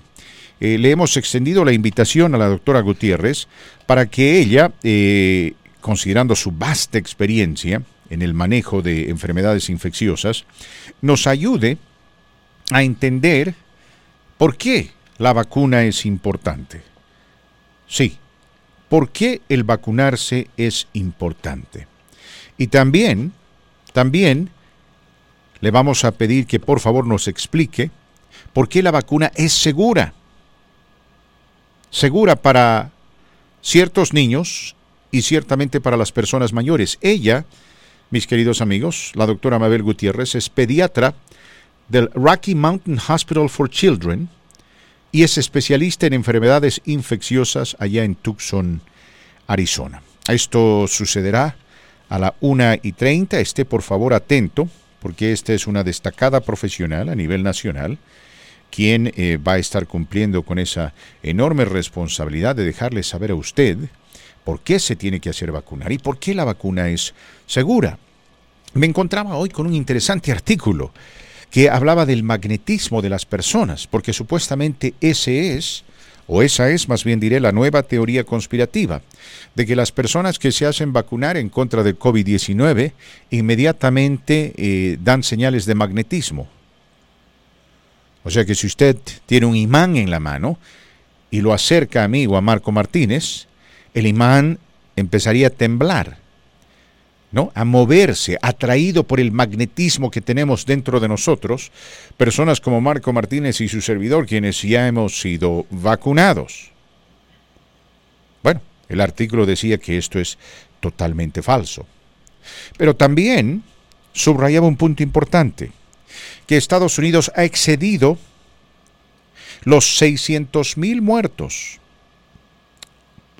a pesar de la distribución de la vacuna, a pesar de que casi el 50% de los estadounidenses se han vacunado completamente en contra del COVID, y a pesar de que precisamente las vacunas han reducido el número de infecciones y hospitalizaciones. Entonces el problema persiste. ¿Por qué? Porque hay mucha gente que lamentablemente no se quiere vacunar. Y es por eso que vamos a hablar con esta doctora. No se olvide el tema del día relacionado con estos grupos, carteles mortales que en este momento operan en México, particularmente el cartel Nueva Generación, Jalisco Nueva Generación, así es, ¿no? ¿Cómo se llama? Así es, cartel Jalisco Nueva Generación. El cual, de acuerdo al fiscal del sur de California y su oficina, es el organismo criminal más peligroso del mundo, según ellos. ¿Ah? Repito, la organización criminal más peligrosa del mundo y la mejor armada en México. Sí, fuera de tener sofisticadas armas, mis queridos amigos, este cartel tiene entre sus miembros a mercenarios muy bien entrenados de distintos países, entre ellos los Estados Unidos de América, ¿no? El término mercenario, usted sabe, se refiere a una persona que no tiene ningún tipo de principio u convicción. Es simplemente un individuo, hombre o mujer, que está dispuesto a trabajar para el mejor postor. Como los que han encontrado en África de Rusia, Fernando. ¿Ah, sí? Sanguinarios. Ahora, antes de continuar, quisiera que usted comparte esa nota, Marco Martínez, porque Mayorkas se reunió, me parece, con Ebrard. Cuando hablamos de Mayorkas, estamos hablando del secretario de Seguridad Nacional, Alejandro Mayorkas, un hombre de origen cubano, pero quien se crió en California entre los latinos de origen mexicano. Y el canciller mexicano Marcelo Ebrard, ellos se reunieron en la enorme Ciudad de México para hablar de temas diversos asociados con la agenda bilateral estadounidense y mexicana, y principalmente enfocándose, claro, ¿no?, en la migración, en la seguridad, la reapertura del comercio y las fronteras. Ahora, ¿qué es lo que dijo el canciller Marco Martínez? Sí, esto lo publicó a través de redes sociales, donde Marcelo Ebrard informó que ha compartido con Mayorkas el objetivo de acelerar la vacunación contra COVID-19 en la frontera norte para alcanzar la normalidad lo más pronto posible, algo de lo que comentábamos precisamente aquí en La Voz del Pueblo hace 3 semanas. El secretario también señaló que facilitar comercio, turismo, viajes es su prioridad. Ebrard también sostuvo que hubo buena reunión a la que también asistió la Secretaría de Seguridad y Protección Ciudadana, dígase la Secretaría de la Defensa Nacional, la Guardia Nacional y el Instituto Nacional de Migración. Buena reunión a partir de coincidencias en economía, frontera, migración y seguridad. Sobre seguridad no dio más detalles y da la impresión, Fernando Sergio, no sé si se habló realmente cuestión de seguridad basado en la nota que hoy en la mañana publicaran y lo cual ya ha estado escuchando en La Voz del Pueblo. Además, pues Mayorkas y Ebrard buscan que con la donación de más de 1 millón de dosis contra coronavirus por parte del gobierno de Estados Unidos se pueda avanzar en la vacunación en ciudades fronterizas, volvió a recalcar, como Tijuana, Ciudad Juárez y Reynosa, entre otras, para así analizar la reapertura al tráfico terrestre a partir de julio o agosto próximos. También, Francisco, como extra comentario, que creo esto de reabrir lo más pronto posible la frontera es a raíz de la presión por parte de la Cámara de Comercio Fronteriza, Fernando Sergio, porque realmente ha sido un golpe duro para la economía fronteriza estadounidense. Por recordar, Fernando Sergio, vamos siendo sinceros, ¿no? Mire, ayer hablamos del coronavirus. La mayor parte, y lo digo, usted lo conoce mejor que nadie, de la economía de ese famoso centro comercial se debe a la visita de familias latinas, Fernando Sergio, mexicanos, centro sudamericana, a tal grado que le llaman el chihuitas, fíjese, al Colorado míos. Sí. En la frontera, cuando ocurrió lo de septiembre 11, se pusieron en práctica las nuevas medidas de seguridad, sí, fue devastador para la economía. Fernando Sergio. Ya veo. Claro, es una situación muy compleja, ¿no? La que se vive en la frontera y se tiene que entender por todos los medios de que, lógicamente, el comercio da vida a la frontera. Correcto. Uh-huh. Particularmente la frontera México-estadounidense. Sin embargo, también el tema de salud es primordial. Entonces, la mejor solución al problema es promover la vacunación. Sí, como lo hicieron esta mañana. Exacto, eso es lo que se tiene que hacer lo más antes posible. No se habló si tocaron el tema, bueno, se tocó el tema de seguridad y hasta ahí lo dejamos. Ahora, fue lo que publicó Marcelo Ebrard, pero no dieron más detalles, Fernando. Sí. Ahora yo le digo, en nuestros países, por ejemplo, en Brasil, en Bolivia, en Chile, en México, en Argentina, en fin, hay gente que está desesperada por vacunarse. Aquí en los Estados Unidos nos estamos dando el lujo de desechar la vacuna, de tragarnos todo tipo de teorías conspirativas que no tienen ni pies ni cabeza y lamentablemente anclarnos en ellas para rechazar una vacuna que es totalmente gratuita y que es de sumo beneficio, porque Estados Unidos solamente va a poder conseguir ese famoso concepto, ¿no?, de la inmunidad de rebaño, si la gran mayoría de los estadounidenses, y entre ellos nuestra comunidad, se vacuna. Y es por eso que vamos a conversar con la doctora Mabel Gutiérrez, a la 1:35 me parece. Vamos a charlar con ella precisamente de eso. Ahora, ella destacó en distintos estados de la nación, por ejemplo, trabajó en Tampa, Florida, estuvo también en Richmond, destacó en Lima, Perú, porque ella es oriunda del Perú, y recientemente estuvo en Tucson, Arizona. Hoy en día me informan que ella trabaja aquí, en este hermoso estado, el estado de Colorado, y eso es mucho mejor para nosotros, ¿no? Aquí en el Hospital del Niño en Denver.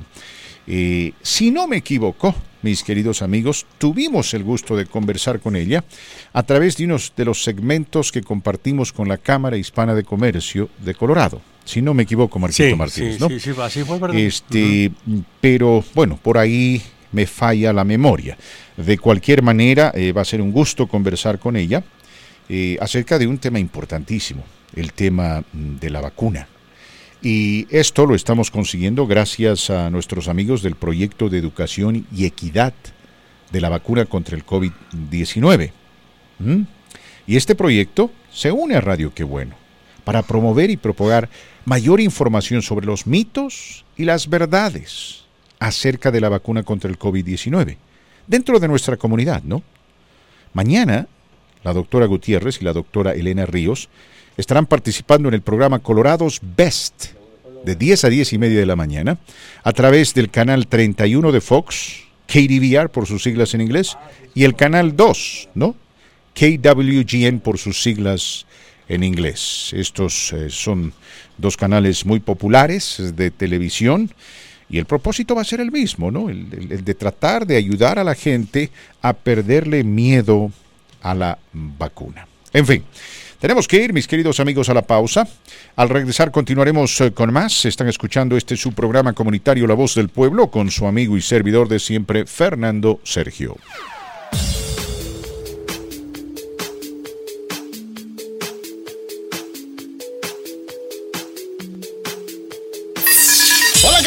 Desde la Perla Tapatía les saluda la banda Pequeños Musical. ¿Qué onda, plebe? Nosotros somos Calibre 50. Hola, ¿qué tal, amigos? Les saluda un servidor, Noel Torres, y los invito a que escuchen a El Terrible. ¿Qué tal, amigos? Nosotros somos La Maquinaria Norteña. Y sigan escuchando Al Aire con El Terrible. Al Aire con El Terrible. Yo lo único que le puedo comentar en este momento y pedirle, por favor, ponga mucha atención a lo que nuestra amiga Marcela va a comentar con usted. Y sobre todo cuando la muerte es muy inoportuna. Un tema que mucha gente no le gusta escuchar ni hablar de ello, pero hay que aceptar la realidad. Perder a un ser querido, lamentablemente, no lo podemos evitar. Pero las deudas sí. Nuestros amigos de Memorial Life Insurance nos van a presentar este mensaje explicando detalle por detalle cómo podemos evitar este tipo de problemas. Y para ello, Marcela, a quien damos la bienvenida. Buenas tardes. Buenas tardes, Fernando y Marco. Buenas tardes a todos. Memorial Life Insurance, de nuevo, invitándolos a que se preparen o a que cuando menos se informen sobre nuestros seguros de funerales. Cuando tenemos información podemos tomar mejores decisiones. Y mire, la información es gratis y sin compromiso. Le enviamos un paquete de información hasta su casa. Prepararse es muy sencillo.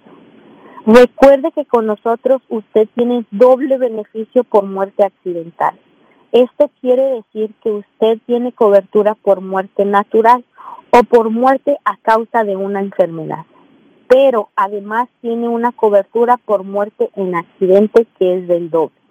O sea que si fallece en un accidente, por ejemplo en un choque o en un accidente en su trabajo, su familia recibe el doble de dinero.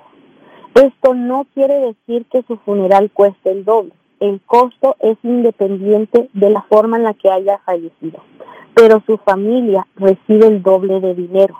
Y lo que les sobre después de pagar el funeral es de ellos para lo que necesiten o se les ofrezca. Además, recuerden que no hay examen médico.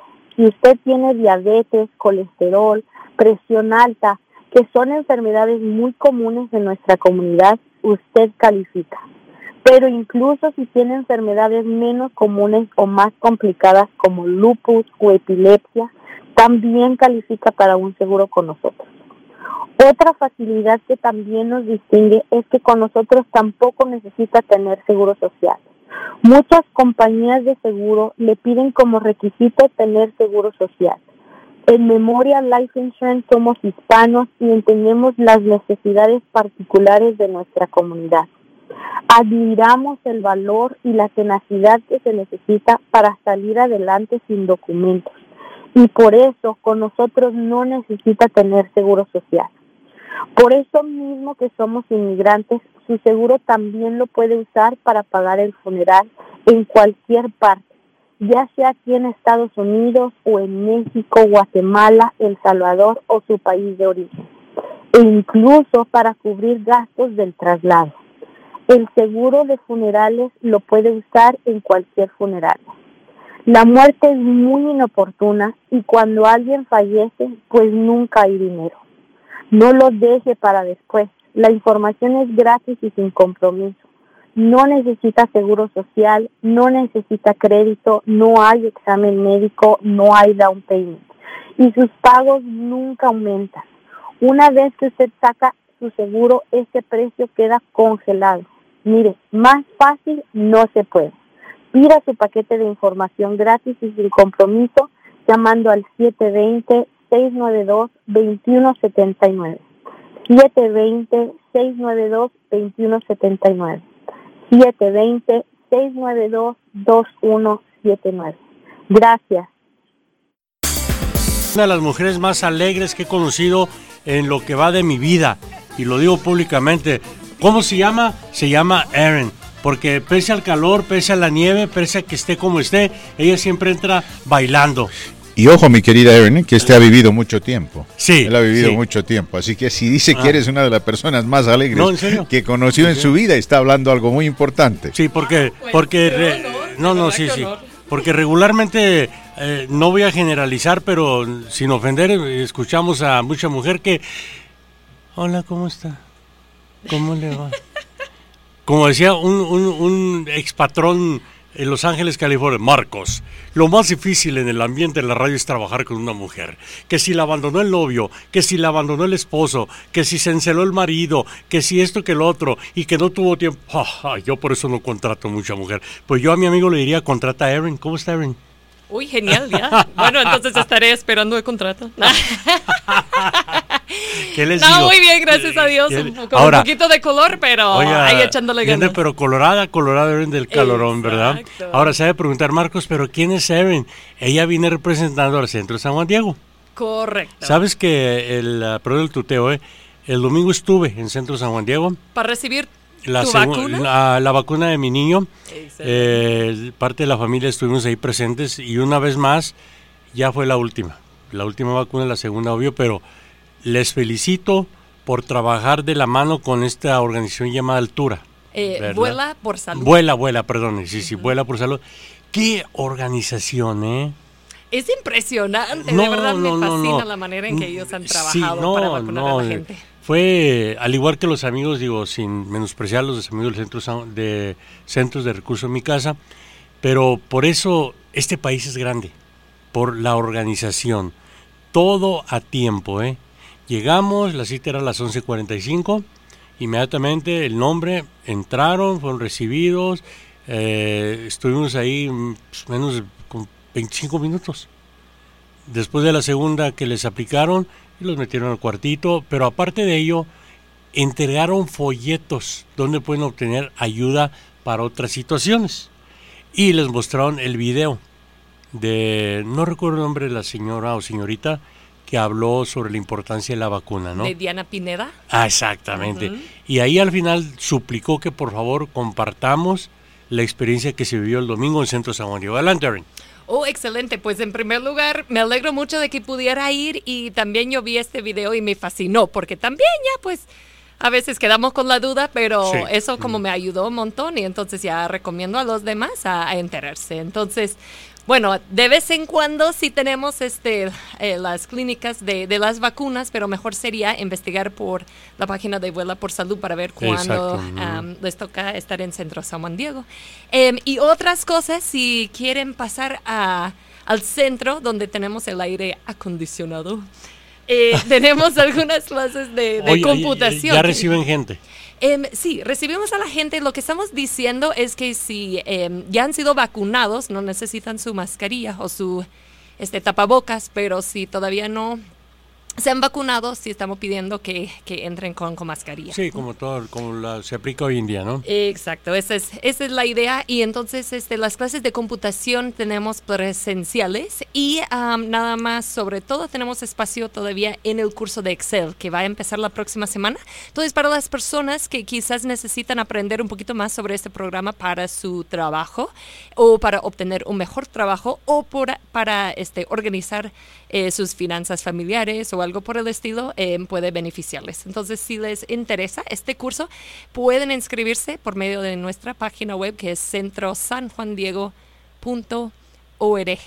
La otra cosa para tomar en cuenta, dos cosas, de hecho, tenemos un curso de GED Matemáticas que va a iniciar en julio, y las inscripciones están abiertas. Les aviso ahora porque estas clases se llenan. Entonces, si están pensando en salir adelante, tomar ese paso a obtener su GED es otra opción. Y por último, solo quería comentar sobre la noche legal, porque creo que hay cierta confusión.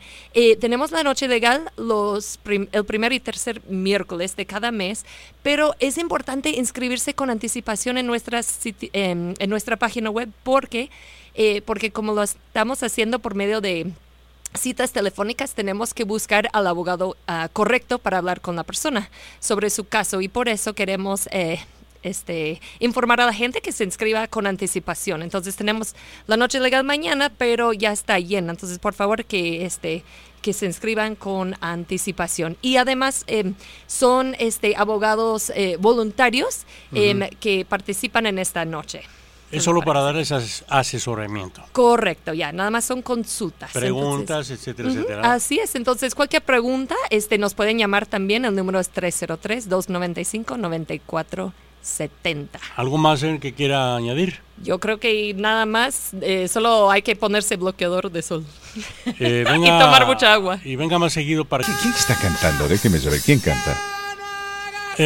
Julio Preciado. Ah, con razón, reconocí su voz. Sí, sí. Reconocí su voz. Una de las mejores voces que ha tenido en sus filas, Banda El Recodo. Hay una... Caray, si no me equivoco, hay una canción que la canta precisamente Julio Preciado.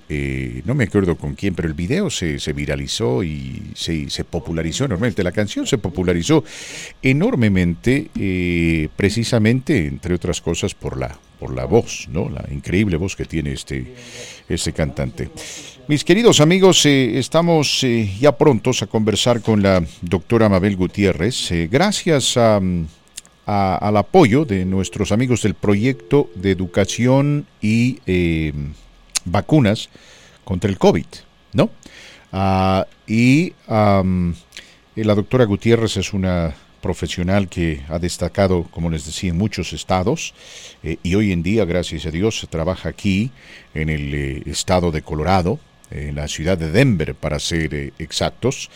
Ella es doctora del Hospital de Niños, Rocky Mountain Hospital for Children, especialista en enfermedades infecciosas e inmunología en niños y adolescentes. Entonces es una persona que sabe mucho de este tema del COVID, de la vacuna y demás. Ahora, nuestros amigos del Proyecto de Educación y Equidad en materia de vacunas contra el COVID, bueno, fueron establecidos en diciembre de 2020, y entre las organizaciones, fundaciones y asociaciones de gran prestigio a nivel nacional y local, en el área comunitaria, social, comercial, educativa y en el área de la salud que conforman parte de este proyecto, se encuentran, por ejemplo, The American Kidney Fund, The Arthritis Foundation, Diabetes Sisters, Nurses Who Vaccinate, the Michael J. Fox Foundation for Parkinson's Research, the Chicano Federation, the Allergy and Asthma Network, the National Hispanic Council on Aging, en fin, organizaciones de mucho, mucho prestigio. Y menciono esto, mis queridos amigos, porque bueno, fueron nuestros amigos del Proyecto de Educación y Equidad en materia de vacunas contra el COVID-19 quienes nos permiten conversar con nuestra invitada, la doctora Mabel Gutiérrez. Doctora Gutiérrez, gracias por acompañarnos, una alegría tenerla usted en los micrófonos de radio, qué bueno, a lo largo y ancho de este hermoso estado y también fuera de este estado a través del internet. Buenas tardes. Buenas tardes, Fernando. Muchas gracias por la invitación. Solamente quiero corroborar, ¿me escuchas bien? La escucho bien, gracias a Dios la escucho bien. ¿Usted también? Sí. Muy bien, perfecto. No sé si tuvimos la oportunidad de conversar anteriormente, me parece que sí, gracias a nuestros amigos de la Cámara Hispana de Comercio de Colorado, pero si estoy equivocado, bueno, no está mal extenderle por primera vez una cordial bienvenida acá a su programa para hablar de un tema tan importante como esto de la vacuna, el proceso de vacunación, el COVID-19 y demás, considerando que lamentablemente, ¿no?, las estadísticas muestran que particularmente la comunidad hispana ha sufrido un mayor número de infecciones y decesos asociados con la vacuna. Pero a menudo escuchamos de que las vacunas son la mejor defensa contra el virus. ¿Está usted de acuerdo con este concepto? ¿Y cómo podemos estar seguros de que esto es cierto? Sí, gracias, Fernando.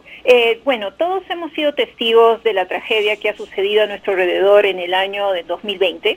Sin duda, muchos de nosotros hemos perdido un familiar, un amigo, un ser querido, a veces hasta varios miembros de una familia debido a la infección por este virus. Asimismo, hay tantos niños encerrados en sus hogares, sin poder salir, sin poder ir a la escuela por el temor a infectarse. Todos estos eventos se han dado porque simplemente nuestro sistema inmune, nuestras defensas, para nuestro sistema inmune este coronavirus es un virus nuevo. Nuestros cuerpos no tenían las herramientas o la información para bloquear a este virus.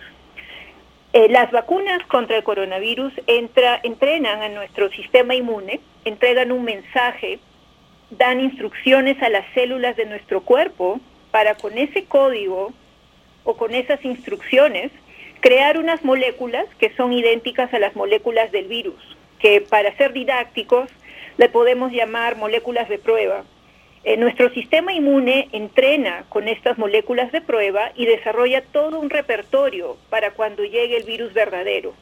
Ese repertorio tiene muchas células, células B, células T, anticuerpos, y todos estos integrantes en conjunto, en forma organizada, bloquean al virus.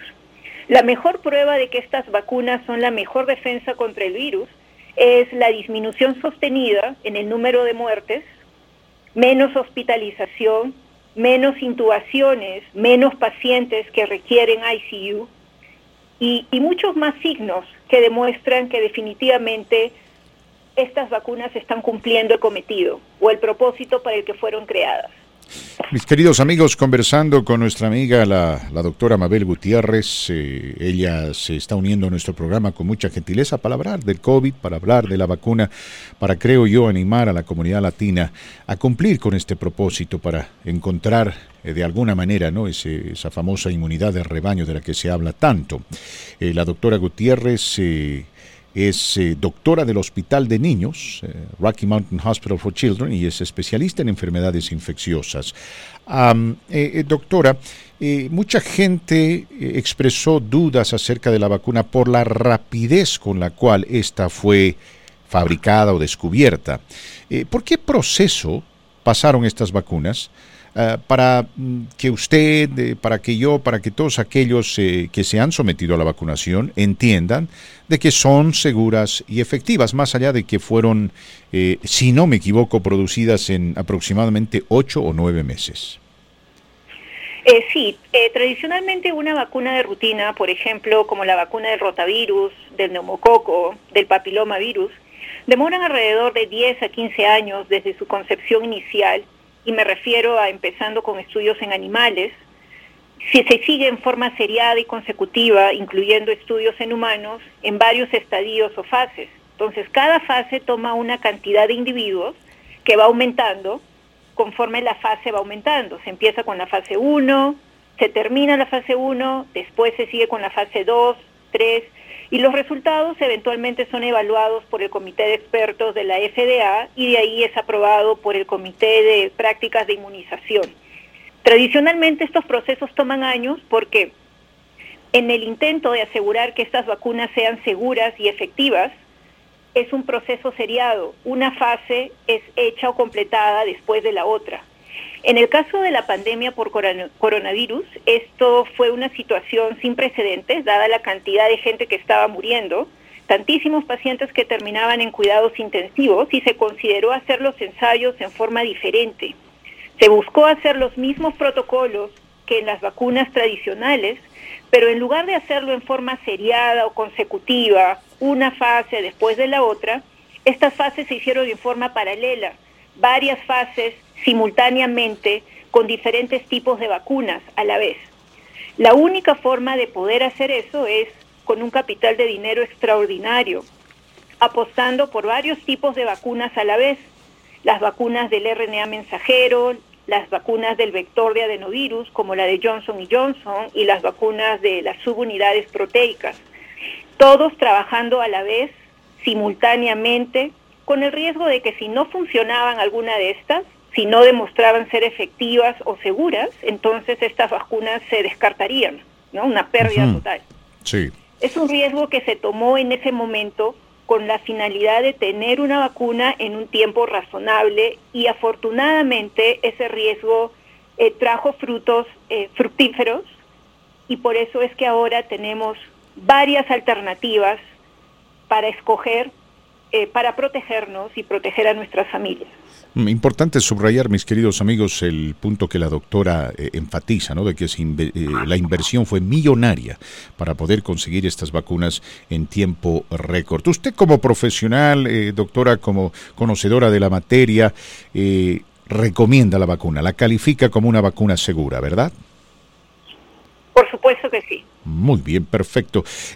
Doblando la página, ¿quién es actualmente elegible para la vacuna? ¿Qué edades? Bueno, en adultos, jóvenes y población adulta en general, los mayores de 16 años pueden recibir la vacuna de Pfizer, la vacuna de Moderna. Los mayores de 18 años pueden recibir la vacuna de Johnson & Johnson. En mayo 11 de este año se dio la autorización de emergencia para que la vacuna de Pfizer pueda ser administrada a adolescentes empezando los 12 años. Pronto, Moderna va a solicitar la autorización de emergencia también para que estos mismos adolescentes mayores de 12 años, entre 2 y 15 años, también puedan tener acceso a las vacunas. Mis amigos, conversando con la doctora Mabel Gutiérrez, estamos hablando de la vacuna del COVID-19 y también de la enfermedad. ¿Qué efectos secundarios, doctora, se pueden esperar después de vacunarse? Y en términos generales, ¿no? Porque yo pienso que cada persona es un mundo distinto. Por supuesto. Con las vacunas del RNA mensajero, a las siguientes 12 horas después de la vacuna se puede presentar fiebre, fatiga, dolores en el cuerpo, pero es transitorio. Solo dura a lo más 24 horas, tal vez en el peor de los casos 48 horas. Uh-huh. Estas manifestaciones son signos que nuestro sistema inmune está reclutando células inmunes, está liberando sustancias que ponen a nuestras células inmunes a trabajar. Por otro lado, hay un porcentaje bastante pequeño de estos pacientes vacunados que pueden tener reacciones alérgicas, pero el porcentaje es sumamente pequeño, es como de 11 casos por millón de dosis administradas. Y algo a considerar es que si es que la persona puede tener una de estas reacciones alérgicas, no se demora mucho en presentar, usualmente toma minutos. Por eso es que cada persona que recibe su vacuna se queda monitorizada en el sitio de vacunación por 10 a 15 minutos, donde hay enfermeras, médicos y el equipo suficiente para atender estas reacciones. Muy bien. En lo que respecta a algunos de estos efectos secundarios, por ejemplo, la fiebre como resultado de la vacuna, ¿debería la persona quedarse en casa? ¿Puede ir a trabajar? ¿Pueden los padres mandar a sus hijos a las colonias de verano si están teniendo efectos secundarios, pero están vacunados? Bueno, primero, si es que hay fiebre después de la vacuna, y con respecto a tu pregunta, si es que el individuo puede ir a trabajar, una vez que la vacuna ha sido administrada, es bastante predecible que al día siguiente puede ser que haya algo de fiebre, sobre todo en adultos jóvenes, más o menos entre los 16 y tal vez 35, 40 años. Esta fiebre puede ir con dolor de cuerpo, fatiga.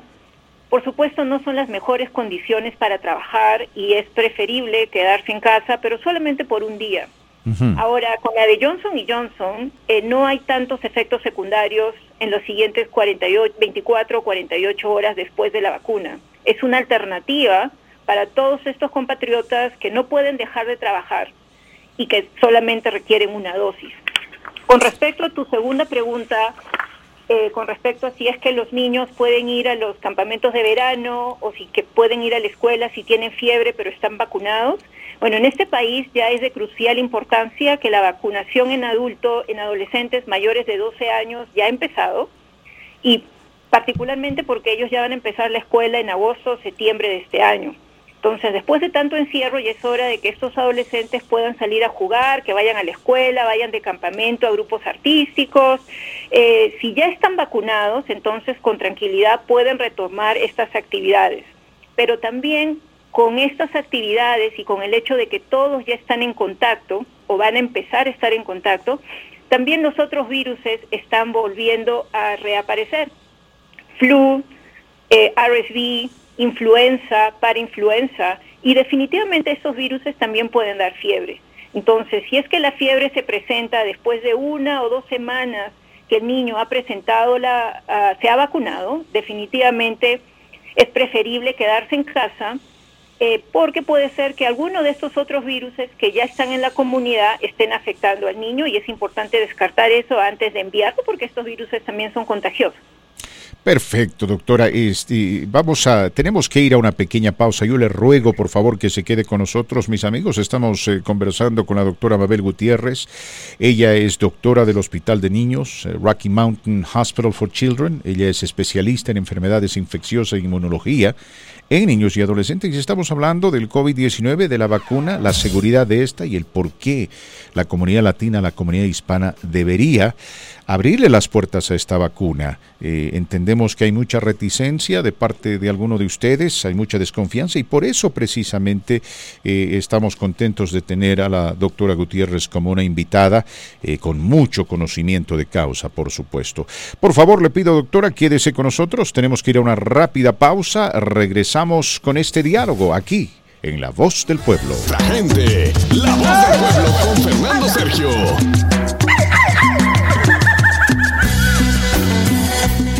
Gracias, Marco Martínez. Continuamos conversando con nuestra amiga, la doctora Mabel Gutiérrez, una mujer con mucha experiencia, mucho conocimiento en este tan complejo tema de las enfermedades infecciosas. Nos estamos enfocando, obviamente, en la vacuna y la enfermedad, para tratar de alguna manera, mi querido amigo, de ayudarlo a entender, en primer lugar, la seguridad de la vacuna y, en segundo lugar, la necesidad de vacunarse, porque, como la doctora dijo, este virus es un virus nuevo, el COVID-19, y por eso ha causado tantas muertes en nuestra comunidad. La única manera realmente de prepararse para enfrentarlo es a través de la vacuna. Ahora, hablando de los niños, doctora, ¿por qué es importante vacunar a los niños si la mayoría no presenta síntomas graves?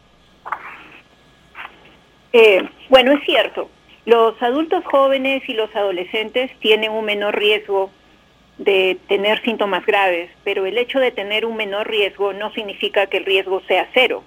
Este menor riesgo no es razón suficiente para desperdiciar cualquier protección adicional para nuestros niños y adolescentes. Lo ideal, por supuesto, sería que ahora que hay muchas vacunas disponibles, todos, absolutamente todos los adultos se vacunaran para proteger a estos niños. Uh-huh. Eso sería lo ideal. Pero desafortunadamente vemos que en este país algunos adultos no quieren vacunarse y por ende no se puede salvaguardar a los niños en un 100%. Por otro lado, en más de una oportunidad hemos visto que la pandemia del COVID ha ido cambiando a lo largo del tiempo. No es un virus estático, sí. Va mutando y va cambiando con el tiempo. Y puedo compartir mi experiencia de todos los casos que he visto de niños completamente sanos, sin ningún problema de fondo, en la unidad de cuidados intensivos. Niños con sobrepeso, muy enfermos, que terminan intubados, pero también niños perfectamente sanos con lo que se llama el síndrome multisistémico inflamatorio, que es una respuesta exagerada a la presencia del virus, que posiblemente sucedió 4 semanas antes, pero que el niño ni siquiera se dio cuenta porque ni siquiera presentó ningún síntoma.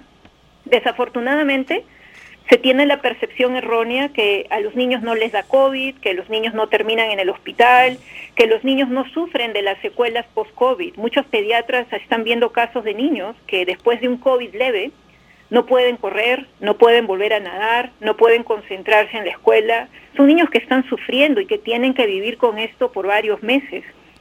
Así que la idea de que los niños, o la percepción de que los niños no tienen riesgo, o que es un riesgo mínimo, es completamente falso. Un claro ejemplo, sin ir muy lejos, es lo que sucede en Brasil. Brasil es el lugar en el mundo donde la mayor cantidad de niños han muerto. Los reportes indican que alrededor de 2.000 niños han fallecido, y de estos, casi 1.300 son bebés, alrededor de 1 año de edad o menores de 1 año. Entonces, eso es potencialmente lo que puede pasar en una comunidad que no vacuna a sus individuos. Muy bien, lamentable esa noticia, por cierto, que usted comparte. Y bueno, una llamada de atención a los padres de familia, ¿no? Que estén conscientes de los enormes riesgos asociados con con esta a veces tendencia que nuestra comunidad tiene de tragarse una serie de teorías conspirativas y de presentar una actitud muy reticente a lo que la ciencia está tratando de comunicar a través de personas como usted, doctor Gutiérrez. A propósito, hablando un poco de las campañas de desinformación que particularmente se manifiestan en las redes sociales. A ver, alguna gente dice por ahí que si uno se vacuna, automáticamente se enferma del COVID. ¿Es esto cierto? No, eso no es cierto, porque la vacuna lo que genera es una molécula de prueba, no es el virus, es una molécula de prueba que es bastante similar a la del virus para que nuestro sistema inmune se entrene para cuando llegue el verdadero virus. De hecho, que una persona que tiene COVID no puede vacunarse porque no queremos que una persona infectada vaya a los centros de vacunación y infecte a todos los demás que están ahí esperando por vacunarse. No, definitivamente la expresión que la vacuna produce COVID es totalmente falsa, porque no hay virus en la vacuna, no hay virus activo, es un fragmento, es un mensaje que entrena nuestro sistema inmune para crear moléculas de prueba, para que nuestro sistema inmune empiece a entrenarse. Muy bien. ¿Qué pasa con aquellos que ya tuvieron el COVID-19? ¿Deberían vacunarse? Sí. La infección, lo que sucede es que la infección natural por COVID, que es básicamente cuando alguien tiene COVID, que puede haber sido leve, moderado, severo, la respuesta del sistema inmune es impredecible. Si hay alguna protección que se genera cuando el paciente tuvo COVID, esa protección es de baja calidad, es de corta duración y puede que no ayude contra las variantes, como la variante de gran preocupación ahora, que es la variante Delta.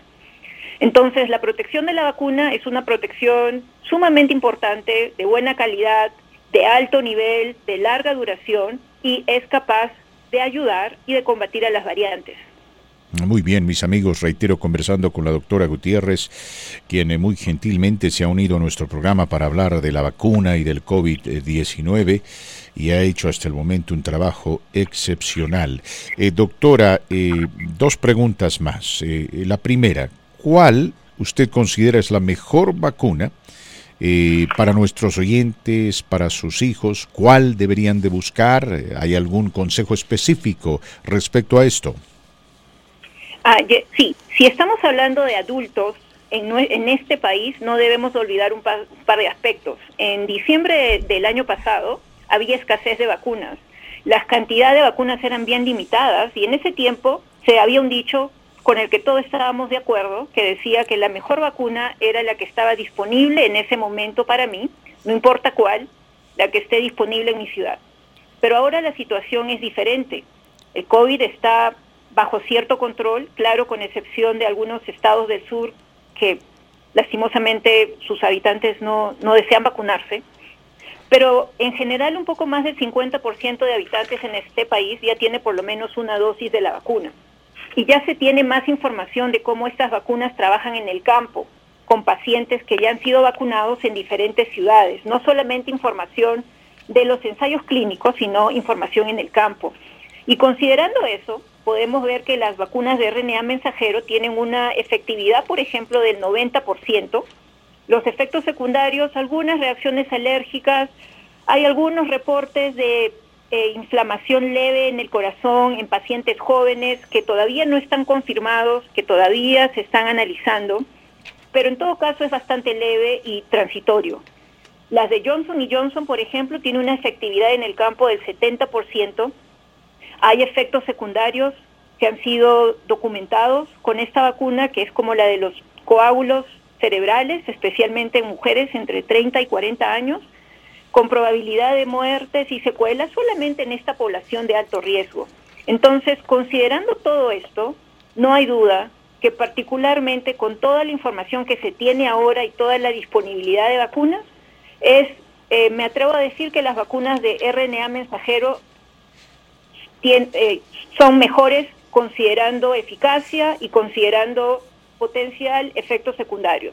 Ahora, la situación es diferente en otros países, en la situación global en la que otros países ni siquiera tienen vacuna para nadie o vacunas solamente para el 10 o menos del 10% de su población.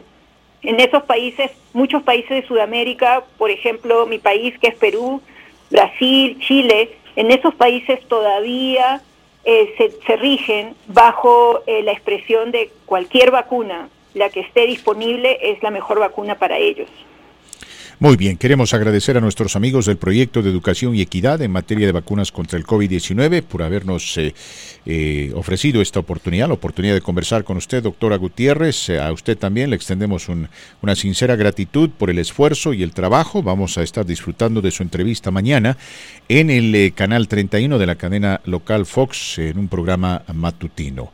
Muchas gracias por acompañarnos. Lamentablemente el tiempo no nos permite profundizar en este complejo tema, pero creo que el mensaje ha sido claro y directo, ¿no? La vacuna es segura y es menester vacunarse para bien propio y bien de nuestros hijos y vecinos. Doctora, reitero el agradecimiento. Muchas gracias por invitarme. Gracias a Marquito Martínez, gracias mis queridos amigos. Vamos a comunicarnos con nuestro buen amigo Jesús Carrillo, quien se encuentra en la Cámara Hispana de Comercio, porque tenemos hoy una invitada para hablar de un tema importante para la comunidad. ¿Cómo estás, Jesús? Bienvenido. ¿Qué tal? Buenas tardes. Como ya es costumbre, ya estamos una vez más aquí conectándonos con Fernando Sergio, la voz del pueblo. Ya estamos aquí en directo con el señor de esa gran voz, de la voz del pueblo, quien nos da la oportunidad de entrar a su estudio de una manera virtual, pero muy eficiente. Gracias a ti, mi querido Jesús, por las palabras. ¿Quién patrocina el segmento de hoy? Hoy queremos darle gracias al Jardín Botánico de Denver. ¿Por qué? Porque aparte de ser socio de la Cámara, nos apoyan muchísimo año con año y sabemos que tienen una gran interés de tener una relación más cercana con nuestra comunidad hispana, con nuestra comunidad empresarial aquí en Colorado. Y pues bueno, ya tendremos el día de hoy un invitado que de hecho ella nos va a platicar un poco más de lo que están haciendo y que es dicen que a veces la mejor manera de expresar lo que se siente es por medio de las acciones, y ellos la verdad que tienen bastantes actividades planeadas para este 2021 y 2022 y que envuelve a la comunidad hispana. Perfecto. La invitada, si no me equivoco, se llama Ivonne García. Preséntala por favor, Jesús, y muchas gracias por interpretar las respuestas. Muy bien, permítanme un segundo, la voy a poner en pantalla. Y le vamos a dar la bienvenida a Ivonne García Bardell. Hello, Ivonne. Welcome to this virtual studio. Fernando, Sergio is on the other side, but let me tell you, it's like we're in the same room. Hello, thank you for having me. Gracias, nice muchas gracias, Fernando. Pleasure to meet you, Ivonne. Gracias por estar con nosotros. Empecemos charlando de los jardines botánicos, ¿no? Porque son un lugar muy popular, particularmente para las familias en los meses de verano. Are the gardens in peak bloom now? ¿Están los jardines en plena floración ahora, mi querida Ivonne? They are looking wonderful. The rain that we had a few weeks ago, it just made everything start to pop, and it really just looks amazing when you go. The irises look beautiful, but it's not always like that. Denver has interesting weather, but I could say right now, if you were to visit, you would find some really beautiful flowers blooming at this moment. But we also have a tropical conservatory, and you can enter the conservatory and find plants from, South and Latin America, or just beautiful plants inside that are always blooming and just look great. And then our Chatfield location also is filled with colorful flowers, and they're growing our lavender for our lavender festival coming up here, I think in the next month. Así es, dice que la verdad que... ya se puede ver ahí cerca de York, por la calle de York Street, unas flores muy brillantes. Usted puede ver las plantas que le han ayudado muchísimo la lluvia que hemos recibido en los últimos días. Ha ayudado muchísimo a que estas flores estén tan brillantes y tan abiertas. Habla también que tienen un conservatorio tropical en el cual ya está también abriendo. Es un lugar que está cerrado, es bajo techo y está lleno de diferentes plantas que son de origen de Sudamérica, Latinoamérica y de otros países latinoamericanos. También están habla también de lo que es las granjas de Chatfield, su locación en Littleton, que también están llenas de colores y que la gente ya pronto va a poder apreciar en los jardines botánicos de Denver. Muy bien, ¿y qué del jardín de los niños? ¿Está ya abierto? ¿Es el Children's Garden open, Yvonne? It is. Y ¿sabes qué? Lo voy a hacer en español, voy a intentar, porque ya sé que va a ser más fácil, pero les digo que el español va a ser un poquito complicado para mí, porque tuve una niña y como se me fue todo del bilingüe, entonces, pero lo voy a intentar. Sí, el jardín de los niños está abierto en este momento, y bueno, está arriba del estacionamiento en nuestra ubicación en York Street, y puede ir a descubrir las plantas que crecen aquí en los jardines, en Denver. Y también tenemos un splash, un stream, que se puede traer los niños y pueden traer la comida y se pueden entrar los niños para jugar cuando está caluroso como hoy día. Pero sí, está abierto. Y está ubicado arriba, como les dije, en el the parking lot, arriba de estacionamiento. Sí. Estacionamiento. Muchas gracias por hacer el esfuerzo de hablar en español. Apreciamos muchísimo la gentileza, mi querida Ivonne. Nuestra invitada de hoy, mis queridos amigos, la señora Ivonne García Bardwell, quien nos está hablando del jardín botánico, porque gracias a Dios las puertas ya están abiertas para que usted pueda visitarlo con su familia. En lo que respecta a recursos en español, ¿tienen recursos en español en línea, en persona? Esto para los oyentes que quieren investigar un poquito más y tal vez quieren visitar el jardín este fin de semana. Recursos, sí tenemos algunos recursos y todo se puede encontrar en línea en botanicgardens.org. Hay un lugar donde se dice español y hay más información allí, sobre todo de los jardines, de los horarios, las tarifas, y bueno, sí hay recursos y cosas para hacer en español. No todo el tiempo tenemos algo, pero allí lo puede encontrar si está interesado. Muy bien. Y dime, para terminar, ¿qué es lo que se conoce como evenings al fresco? ¿Qué significa eso?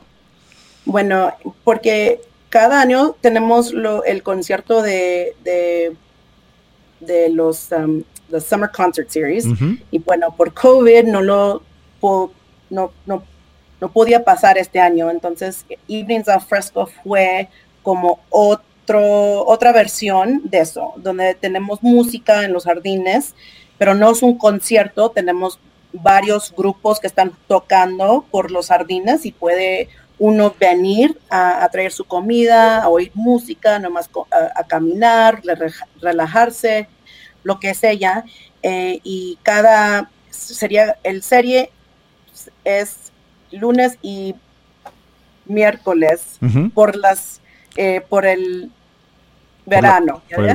Está bien, no hay problema. Lunes y miércoles son los días en los cuales se realiza esto de Evenings al Fresco, lunes y miércoles, con muy buena música. ¿A qué hora empieza? ¿A las 6 de la tarde? Empieza a las 5:30. 5:30. Y si quiere venir, necesita comprar sus boletos adelantado. Muy bien. Y eso también se puede encontrar en la botanicgardens.org. Muy bien, botanicgardens.org, mis queridos amigos, repito, botanicgardens.org. Ivonne, agradecemos tu participación, tu gentileza, felicidades por el nacimiento de tu hijita. Y bueno, mi querido Jesús, gracias por la oportunidad de conversar con Ivonne para que la gente latina que escuche este programa pueda visitar el Jardín Botánico y disfrutar de la belleza natural, de las flores. Algo que tu esposa dice, sigue esperando por parte tuya, Jesús, flores. Pronto, muy pronto. Muy bien, muchas gracias. Tenemos que ir nosotros a la pausa, mis queridos amigos, y luego continuamos con más. Escuchan La Voz del Pueblo. Así como te gustan, ligaditas. Gracias, Marco Martínez, gracias, mis queridos amigos. 34 minutos después de la hora, en la Eurocopa se han cumplido partidos el día de hoy. A primera hora, Portugal triunfó en su encuentro con Hungría y en este momento están jugando Alemania y Francia. Y uno de los dos está ganando. Ganando. No, esperen. De acuerdo a la información que llegó de casa, Francia iba ganando. ¿Y para qué usted tiene que decir Francia si sabe que la gente está grabando el partido? Le dije, uno de los dos está ganando. Por eso, pero... ¿Por qué arruina nuestros amigos? Ahora muchos estaban grabando el partido con la esperanza de verlo como si fuese en vivo y usted les arruinó la fiesta. Ya entendí, disculpe, uno de los dos está ganando y yo hablo lo tonto y menciono el nombre. Exacto. Pero usted me acaba de decir otra cosa fuera del aire. Estaba jugando con usted. Por eso le dije que el autor del gol fue Manitou Kaltz. Sí, ahí sí no lo escuché. Le dije que ante gran pase de Karl-Heinz Rummenigge, Manitou Kaltz sentenció. ¿Por qué? Porque esos dos son exjugadores de Alemania. No, hombre, esos... En otrora grandes, sí, pero exjugadores de Alemania. A mí eso es como le dije a mi hijo y la mañana, no dejes de ver este partido si quieres una buena cátedra de lo que es el buen fútbol. Ahí están dos de los grandes. Sí, yo lo estoy grabando. Yo también. Y lo voy a ver más tarde. Allá en casa también. Lo voy a ver. La pregunta, hoy no hay partidos en Brasil, ¿verdad? No hay partidos de Copa América.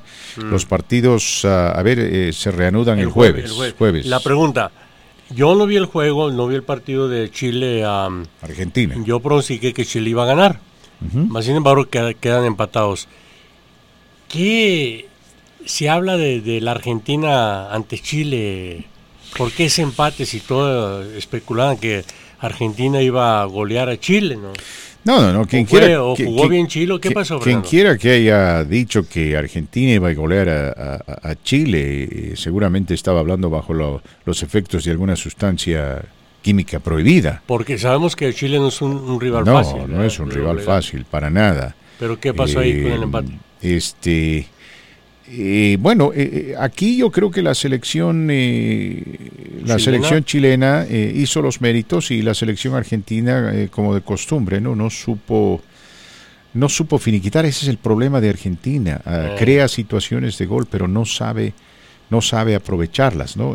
¿Cuál de las dos selecciones tuvo más oportunidades de gol? Argentina tuvo mayores oportunidades claras de gol, pero Chile le jugó de igual a igual. Entonces, para mí el empate fue justo. Desde ya en esta Copa América, los primeros 4 clasifican a la próxima ronda, Marco Martínez. Sí, y sí. Chile y Argentina se encuentran en una serie de 5 equipos. O sea, es virtualmente seguro de que Chile y Argentina van a clasificar seguramente junto a Paraguay y a Uruguay. La selección boliviana va a ser la única eliminada de ese grupo porque... es la más débil y para colmo de males, 3 de sus mejores jugadores... Perdón la emoción, le tengo una notición, acaba de llegar ya oficial. 3 de sus mejores jugadores tristemente salieron enfermos del COVID. Sí. Y esto tuvo que ver porque Bolivia jugó con Venezuela, recordará usted, en un partido correspondiente a las eliminatorias al Mundial. Bolivia gana por 3-1 en la ciudad de La Paz, pero... los venezolanos ya estaban contagiados con el COVID y contagiaron a los bolivianos. Por eso 10 venezolanos no pudieron jugar, me parece, ante Brasil. Hay 5 bolivianos contagiados, 3 titulares muy importantes, que probablemente se pierdan todo el torneo. Entonces estamos hablando de su mejor mediocampista, Henry Vaca, de su mejor delantero, Marcelo Martins, y yo diría de un muy buen zaguero central, el señor Jaquín, quien es, en realidad es Jaquín, ¿no? En español es Jaquín, quien es joven. Joven pero talentoso. En fin, si con ellos iba a ser difícil, imagínese usted sin ellos, ¿no? Se vio ayer ante Paraguay. Ganaba Bolivia por 1-0, pero sí, no pudo manejar el partido. Y para cómo sí fue penal, le expulsan. Yo vi la jugada. Sí, fue penal. Le expulsaron a un jugador y con méritos de 19 años que pues... Inexperto. Fernando, me pongo de pie. Esta es una noticia muy agradable y lo va a escuchar la única radio que le informa Noticias de última hora, breaking news. La Casa Blanca anunció hoy que el presidente Joe Biden nomina a Ken Salazar como embajador de Estados Unidos. Es oficial. Finalmente. Es oficial, ¿eh? Es oficial. Pero nosotros le habíamos dejado saber a la gente, ¿hace cuánto, Marquito? Pero no oficial. Hace 3 semanas. Que quizá, probablemente estaba fuerte, pero ya es oficial Ken Salazar. Y lo bonito de esta noticia que la publica México, Rotativo de México, donde... menciona frecuentemente estado de Colorado, natal tierra del senador por su estado natal Colorado, político origen hispano, secretario. Usted ve la noticia, por favor, ¿no? ¿Qué es mejor que usted, por favor? Sí, es su amigo. No, es el ex senador Ken Salazar, lo que nosotros habíamos anticipado, mis queridos amigos, ha sido ya formalizado. Esto se lo anticipamos gracias a la colaboración de nuestro buen amigo Pablito, quien es cercano al corresponsal de Televisa en la ciudad de Washington, se llama Ariel, no recuerdo el apellido en este momento, pero él, a través del Twitter, comunicó que el gobierno mexicano había dejado escapar ese secreto a 1000 voces, de que Ken Salazar iba a ser el próximo embajador. Y sabe que el Departamento de Estado acá se enojó con México y le hicieron un reclamo bastante airado, como diciendo, por eso precisamente no les dijimos que íbamos a arrestar a Cienfuegos. No, porque hay ustedes no pueden guardar un secreto. No hay confianza. Pero en fin, lo uno o lo otro, creo que este es un excelente nominación, Marco Martínez. Creo que Ken Salazar tiene el conocimiento, la capacidad, peso político para cumplir una gran labor como embajador y también para tratar de reparar la relación entre el presidente Obrador y el presidente Biden. A ver si tenemos la oportunidad de conversar con Ken. Cuando nosotros comunicamos esa noticia, don Rómulo le envió un mensaje de texto felicitándolo y quien como buen político dijo, ya veremos. Sí. Ahora, la buena noticia es que usted se va probablemente con él a trabajar. No, esa es una especulación que no tiene en este momento mérito. No le hagamos creer a la gente lo que no es. Entonces vaya preparando sus petacas.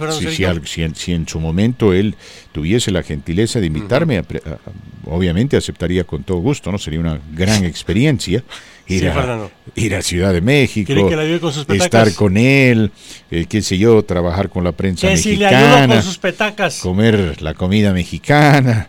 Le ayudó con sus petacas. Ir al estadio a ver a la América y Chivas. Sí sabe la burla. Pero bueno, esa es una mera especulación. Pero deseamos todo lo mejor a nuestro amigo Kenny. Ahora, la otra noticia de última hora corresponde en la voz de Fernando Sergio, con ese toque de seriedad como amerita esta nota, donde se hace justicia, Fernando Sergio, aquí en Colorado. Sí, se hace justicia, gracias a Dios. Si no me equivoco, para este niño de origen mexicano que trató de salvar a sus compañeros. Recuerda cuando vimos la noticia. Por supuesto que sí. Adelante. Bueno. A este hombre, bueno, no sé qué decir. Vamos a decir simplemente Devon, su nombre, Erickson, su apellido.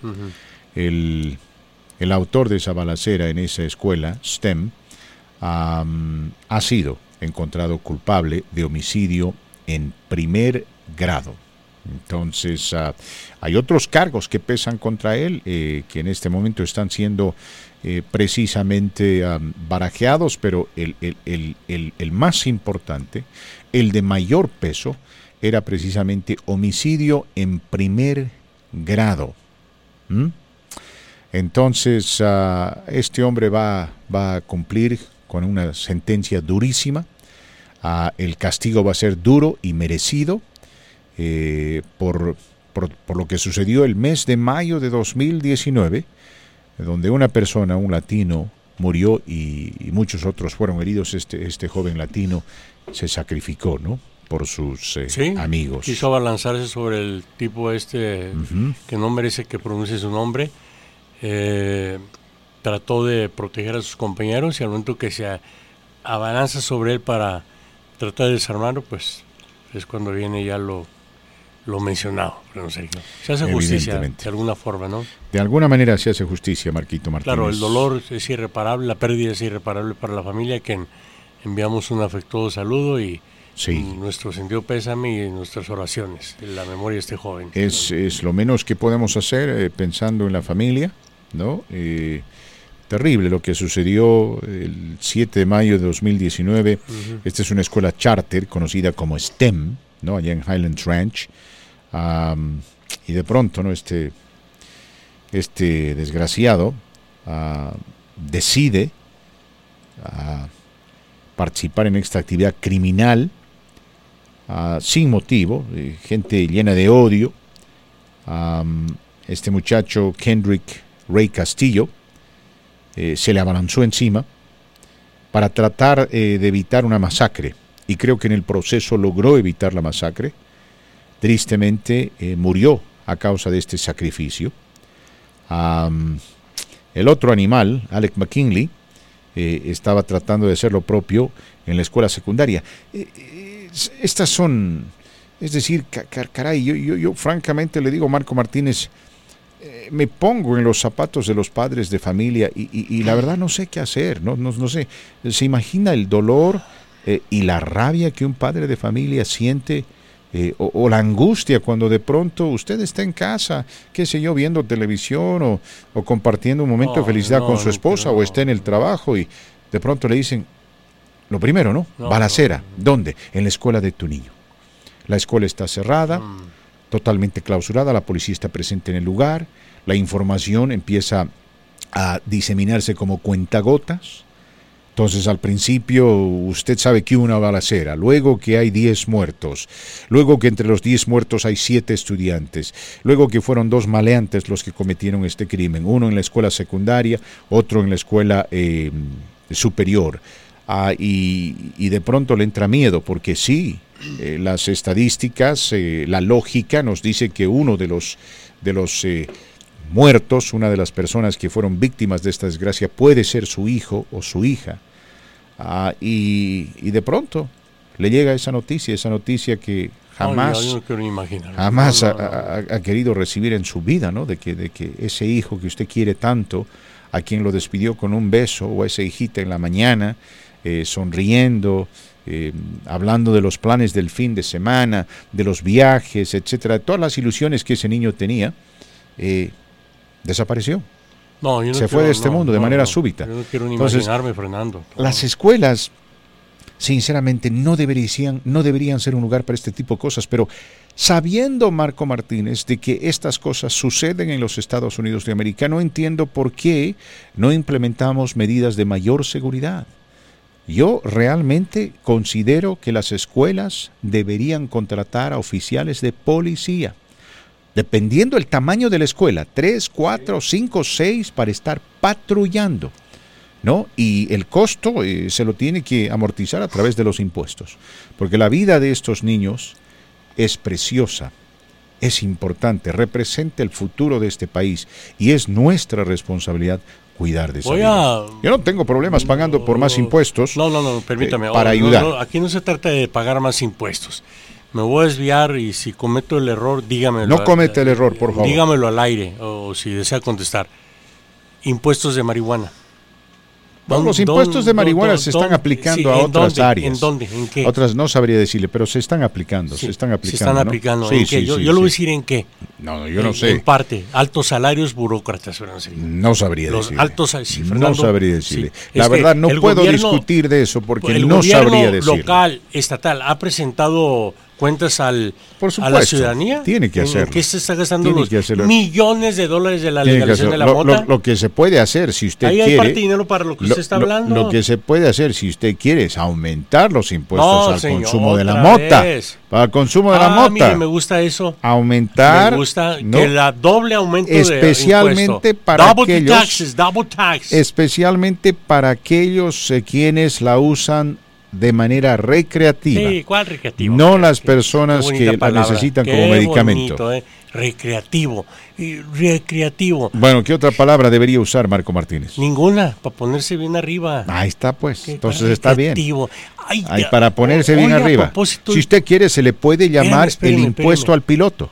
Esperen, ¿me entiende? Pasé por una de estas tienditas. ¿Me está escuchando? De... El impuesto al piloto. Sí, pasé. ¿Por qué? Porque aquellos quienes la usan para volar, ¿no? Deberían pagar más que aquellos que la usan para efectos médicos. Es que pasé por una de estas tiendas de mota, hombre. Tienen unos nombres, pero bien pegajosos, Cannabis, no recuerdo que mañana se lo traigo, pero dije, wow, qué bonito nombre. ¿Por qué no? Auméntele doble impuesto a la mota, a las galletitas, a los cigarritos, a los ungüentos. Yo no me pongo. Ese aumento, por favor, úsenlo para lo que usted está proponiendo precisamente. Sí. Porque cuando se trata de educación siempre sale relegado, sale a un lado. Pero sí, buenos para proponer... Impuesto para acá, impuesto para allá. Es cierto. Las escuelas y la educación como ustedes, en el estado de Colorado lamentablemente nunca han sido una prioridad. Así como ustedes, incluido a Fernando, yo no estaba en ese tiempo, votaron a favor para que les aumenten impuestos, un impuesto especial para la construcción del estadio de los Broncos de Denver. Sí. ¿Verdad? Yo estaba ahí. ¿Y le han dado boletos gratis? ¿Se han beneficiado? No me tienen que dar boletos gratis. Yo no soy una persona tan egoísta. ¿Quién se enriqueció? Yo no soy tan egoísta. ¿Quién se está enriqueciendo con ese estadio? Yo no soy tan egoísta como para decir, ¿los ciudadanos? No me van a dar un boleto, no voy a votar a favor. Entiendo y entendía en ese entonces que la gran mayoría de los fanáticos aquí en Denver no querían perder a los Broncos, porque ese era el riesgo. Ajá. Si los Broncos no podían construir su estadio, hubiesen tenido que abandonar Denver, Colorado. Y precisamente con el afán de evitar eso, ¿sabe cuál era el impuesto? ¿Cuál era? 1 centavo por cada 10 dólares que se gasta. No me importa. A usted no le importa, porque usted es cowboy. No me importa. ¿Qué autoridad moral usted tiene para hablar de los Broncos si usted es vaquero? Váyase a Texas, váyase a lamerle las botas al propietario de los Cowboys ahí, por favor. Váyase, no lo queremos, no lo necesitamos aquí a usted, traidor. ¿Sabe qué? Traidor, Gilbertona. Está un rumor. Me creen que se me voy a Texas y más ahora que los Bookies. Váyase con Jerry Jones, por favor, Jerry Jones. ¿Usted cree que Jerry Jones, se va a acercar a Marco Antonio Solís y le dirá, ¿sabes qué? Te voy a comprar un poquito menos porque me han dicho que eres muy grande con la comunidad mexicana. No, señor, le va a sacar hasta el último centavo porque para esos hombres todo es negocio. Pero usted seguramente irá y dirá, Marco Antonio, no toques aquí. Porque no me van a regalar boletos. No van a venir a Denver, entonces se lo digo. Si hable con él ayer, mi hermanito. Si vienen o no vienen, déjeme decirle, yo voy a seguir viviendo feliz de la vida. ¿Sabe por qué? Porque a los Bookies los respeto muchísimo, pero no están por encima de nada de aquello que yo considero importante, como por ejemplo un sabroso chicharrón por parte de nuestro amigo Sergio. Alfredo, prepárame la Hammer. Paso por ella ahí. Vaya, por favor, váyase. Me voy en la Hammer a Texas. Váyase a Texas. I'm going back to Texas, brother. Ponemos música buena para que te diviertas más. ¡Qué bueno! 1280 y 97.7 Denver. Año nuevo, vehículo nuevo. Bienvenidos a Family Trucks and Vans. En Family Trucks and Vans vas a encontrar la variedad que estás buscando, con los mejores precios y con el financiamiento más fácil. No pierdas más tiempo ni dinero. Visítanos y compara la diferencia del dealer sin competencia. Solo hay un gigante en Sur Broadway y se llama Family Trucks and Vans. Hoy, mañana y siempre, Family Trucks and Vans es y será la nueva forma de comprar. Gina ha mantenido la línea produciendo y se acaba de vacunar contra el COVID. Ella sabe que más de 170 equipos de expertos alrededor del mundo trabajaron horas interminables para desarrollar una vacuna segura y efectiva.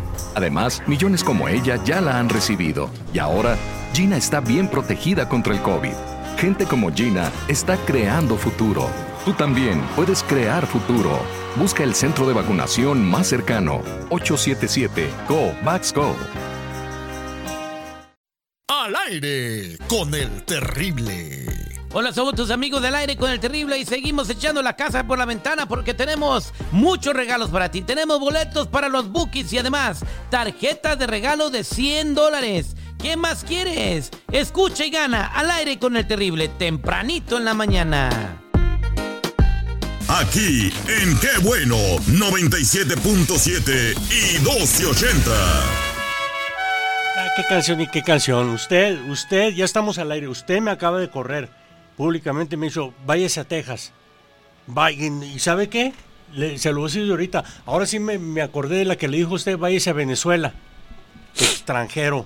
Oiga, usted huele a pachuli. ¿Sabe lo que es pachuli? No. Hablando de hippies y marihuana. No sea payaso. Usted huele a pachuli. Hablando en serio. Eché mi polo. Hablando en serio. Obviamente que tenemos que buscarle una solución al problema y si se tienen que pagar más impuestos que se paguen y la idea de pagar más por la marihuana no está mal. Es buena idea. ¿Por qué no? Más impuesto más impuesto a la marihuana y al cigarro. ¿Ya? Y al vicio. Más impuesto al vicio, también al alcohol. Al alcohol también va. Esos tres nuevos impuestos va a ir directamente a un fondo especial donde no meta manotas el burocracismo del gobierno para aumentarse los sueldos del alcalde, del asistente, del papá, ahí usted, y va directo a las escuelas. Ahí, por ejemplo, el impuesto al vuelo, ¿no? Si usted dice que para qué fuma la gente la marihuana o... Para volar, ¿verdad? Arribotón, es el impuesto al vuelo, no el impuesto al vuelo. Y usted puede hablar con ellos o a los borrachitos, ¿no? El impuesto al alcohol. Y ahora te vas a sentir mejor. Simón, sí, te vas a sentir mejor porque andas emborrachándote por una buena causa. ¿Qué más se puede aplicar impuestos? Lo mismo, andas volando por una buena causa. Cuidar a los niños en las escuelas. Sí, exactamente, y el impuesto... Y quiere, métale si usted quiere impuestos a los hot dogs que venden en el estadio de los Broncos también, yo no tengo problema con eso. A los refrescos. ¿Verdad? O sea, azucarados, a la que cerveza, tanto daño hacen. A la cerveza del estadio de los Broncos, métanle doble impuesto para que aprenda, para que se entretenga. A propósito. Y todo eso va directamente a un fondo especial para las escuelas. Proteger a los niños. No security guards. Proteger, policías. No, policía, los moonlights que le llaman. Señor. Porque security guard, policías que tengan la autoridad y la capacidad de desenfundar el revólver. Y que tengan especialidad en detectar el olfato policíaco, en detectar algo anda mal aquí. Exacto. Sí, porque... Entonces, ¿cree usted que encontrará algún oficial de policía con una nariz tan olfateadora como la de usted? Que la fregada. Y le dice, ahorita abuelo, alguien don Rómulo está calentándolo allá en el marco. O sea, usted y don Rómulo son los que tienen nariz de vampiro. Voy a ir a Texas. Nariz de vampiro. Voy a ir a Irving, Texas. Pero le quiero decir lo siguiente. Hablando de bebidas azucaradas, le cuento que la Coca-Cola está muy enojada con Cristiano Ronaldo. ¿Por qué? Porque en la conferencia de prensa, Coca-Cola era una de las patrocinadoras y Ronaldo se sentó, ¿no? Ayer se sentó ahí, pero ahora ya la Coca-Cola mostró su enojo porque Ronaldo se sienta para cumplir con la conferencia de prensa y tiene enfrente dos botellas de Coca-Cola. Sí, y las retira y dice, por favor, agua. Yo no tomo bebidas azucaradas, agua. El agua es saludable, esto tiene mucho azúcar. Y se enojaron y lo van a multar, porque no tenía que hacer eso, porque la Coca-Cola paga miles de millones de dólares. Ahora, tiene razón Ronaldo, pero no tenía que hacer eso, porque pues son patrocinadores, ¿no? No, yo nunca había escuchado algo así, porque cuando hay una conferencia de prensa ponen el producto que está pagando, como usted lo dice, ¿no? Inclusive en este American Got Talent tienen ahí sus... bebidas de XX compañía y no las retiran para nada y se ve cuando cada juez toma y el frasco, el vaso, lo que sea. Deberían poner, ahí está una muy buena idea, un vaso o un jarro que diga Coca-Cola pero que dentro tenga agua. Sí, pero eso no, los quemó. Sí, se enojaron con el Cristiano Ronaldo, que de paso marcó hoy 2 goles en la victoria de Portugal. Ándale, aquí yo llego, Marcos, con gusto vente por el Hammer, para que te vayas a ver a los Bookies a Irving, Texas. Yo te doy para la gasolina y para el hotel de primera. Atentamente, Alfredo Arvada. Ay, papá. Para terminar, nuestro amigo Shanoman. Nuestro amigo Shanoman tiene un mensaje para el presidente argentino quien recientemente se mandó un terrible exabrupto diciendo que los mexicanos vienen de los indios, los brasileros vienen de la selva, pero dijo, no, nosotros los argentinos llegamos en barcos, o sea, supuestamente son europeos que llegaron en barcos a Latinoamérica, ¿verdad? Eso es lo que quiso decir él. Después le asignó la frase al escritor mexicano Octavio Paz, el cual dijo, no, yo nunca dije semejante estupidez. Finalmente creo que tiene que ver con la letra de una canción rockera argentina compuesta por un imbécil, y bueno, tremendo exabrupto que se mandó el presidente argentino. Fue criticado en su propio país, ¿no?, por muchos argentinos quienes resintieron semejante estupidez. Pero Shanoman tiene un mensaje para nuestro amigo Shanoman, nuestro amigo oyente Shanoman, tiene un mensaje para el presidente argentino. Dice Fernando, un mensaje para el presidente argentino, quien dijo que nosotros los mexicanos venimos de los indios y los brasileros salieron de la selva y ellos, los argentinos, llegaron en barcos, o sea, desde Europa, ¿no? Ajá. Dice, estoy viendo la Copa Europea y hasta ahora no he visto a Argentina jugar. Pregúntele cuándo debuta, por favor, al presidente argentino la Copa, Fernández. La Copa, buena, la Copa, en la Eurocopa, muy buena, buena. Nos vamos, Fernando, gracias. Usted fuera al aire, venga para acá.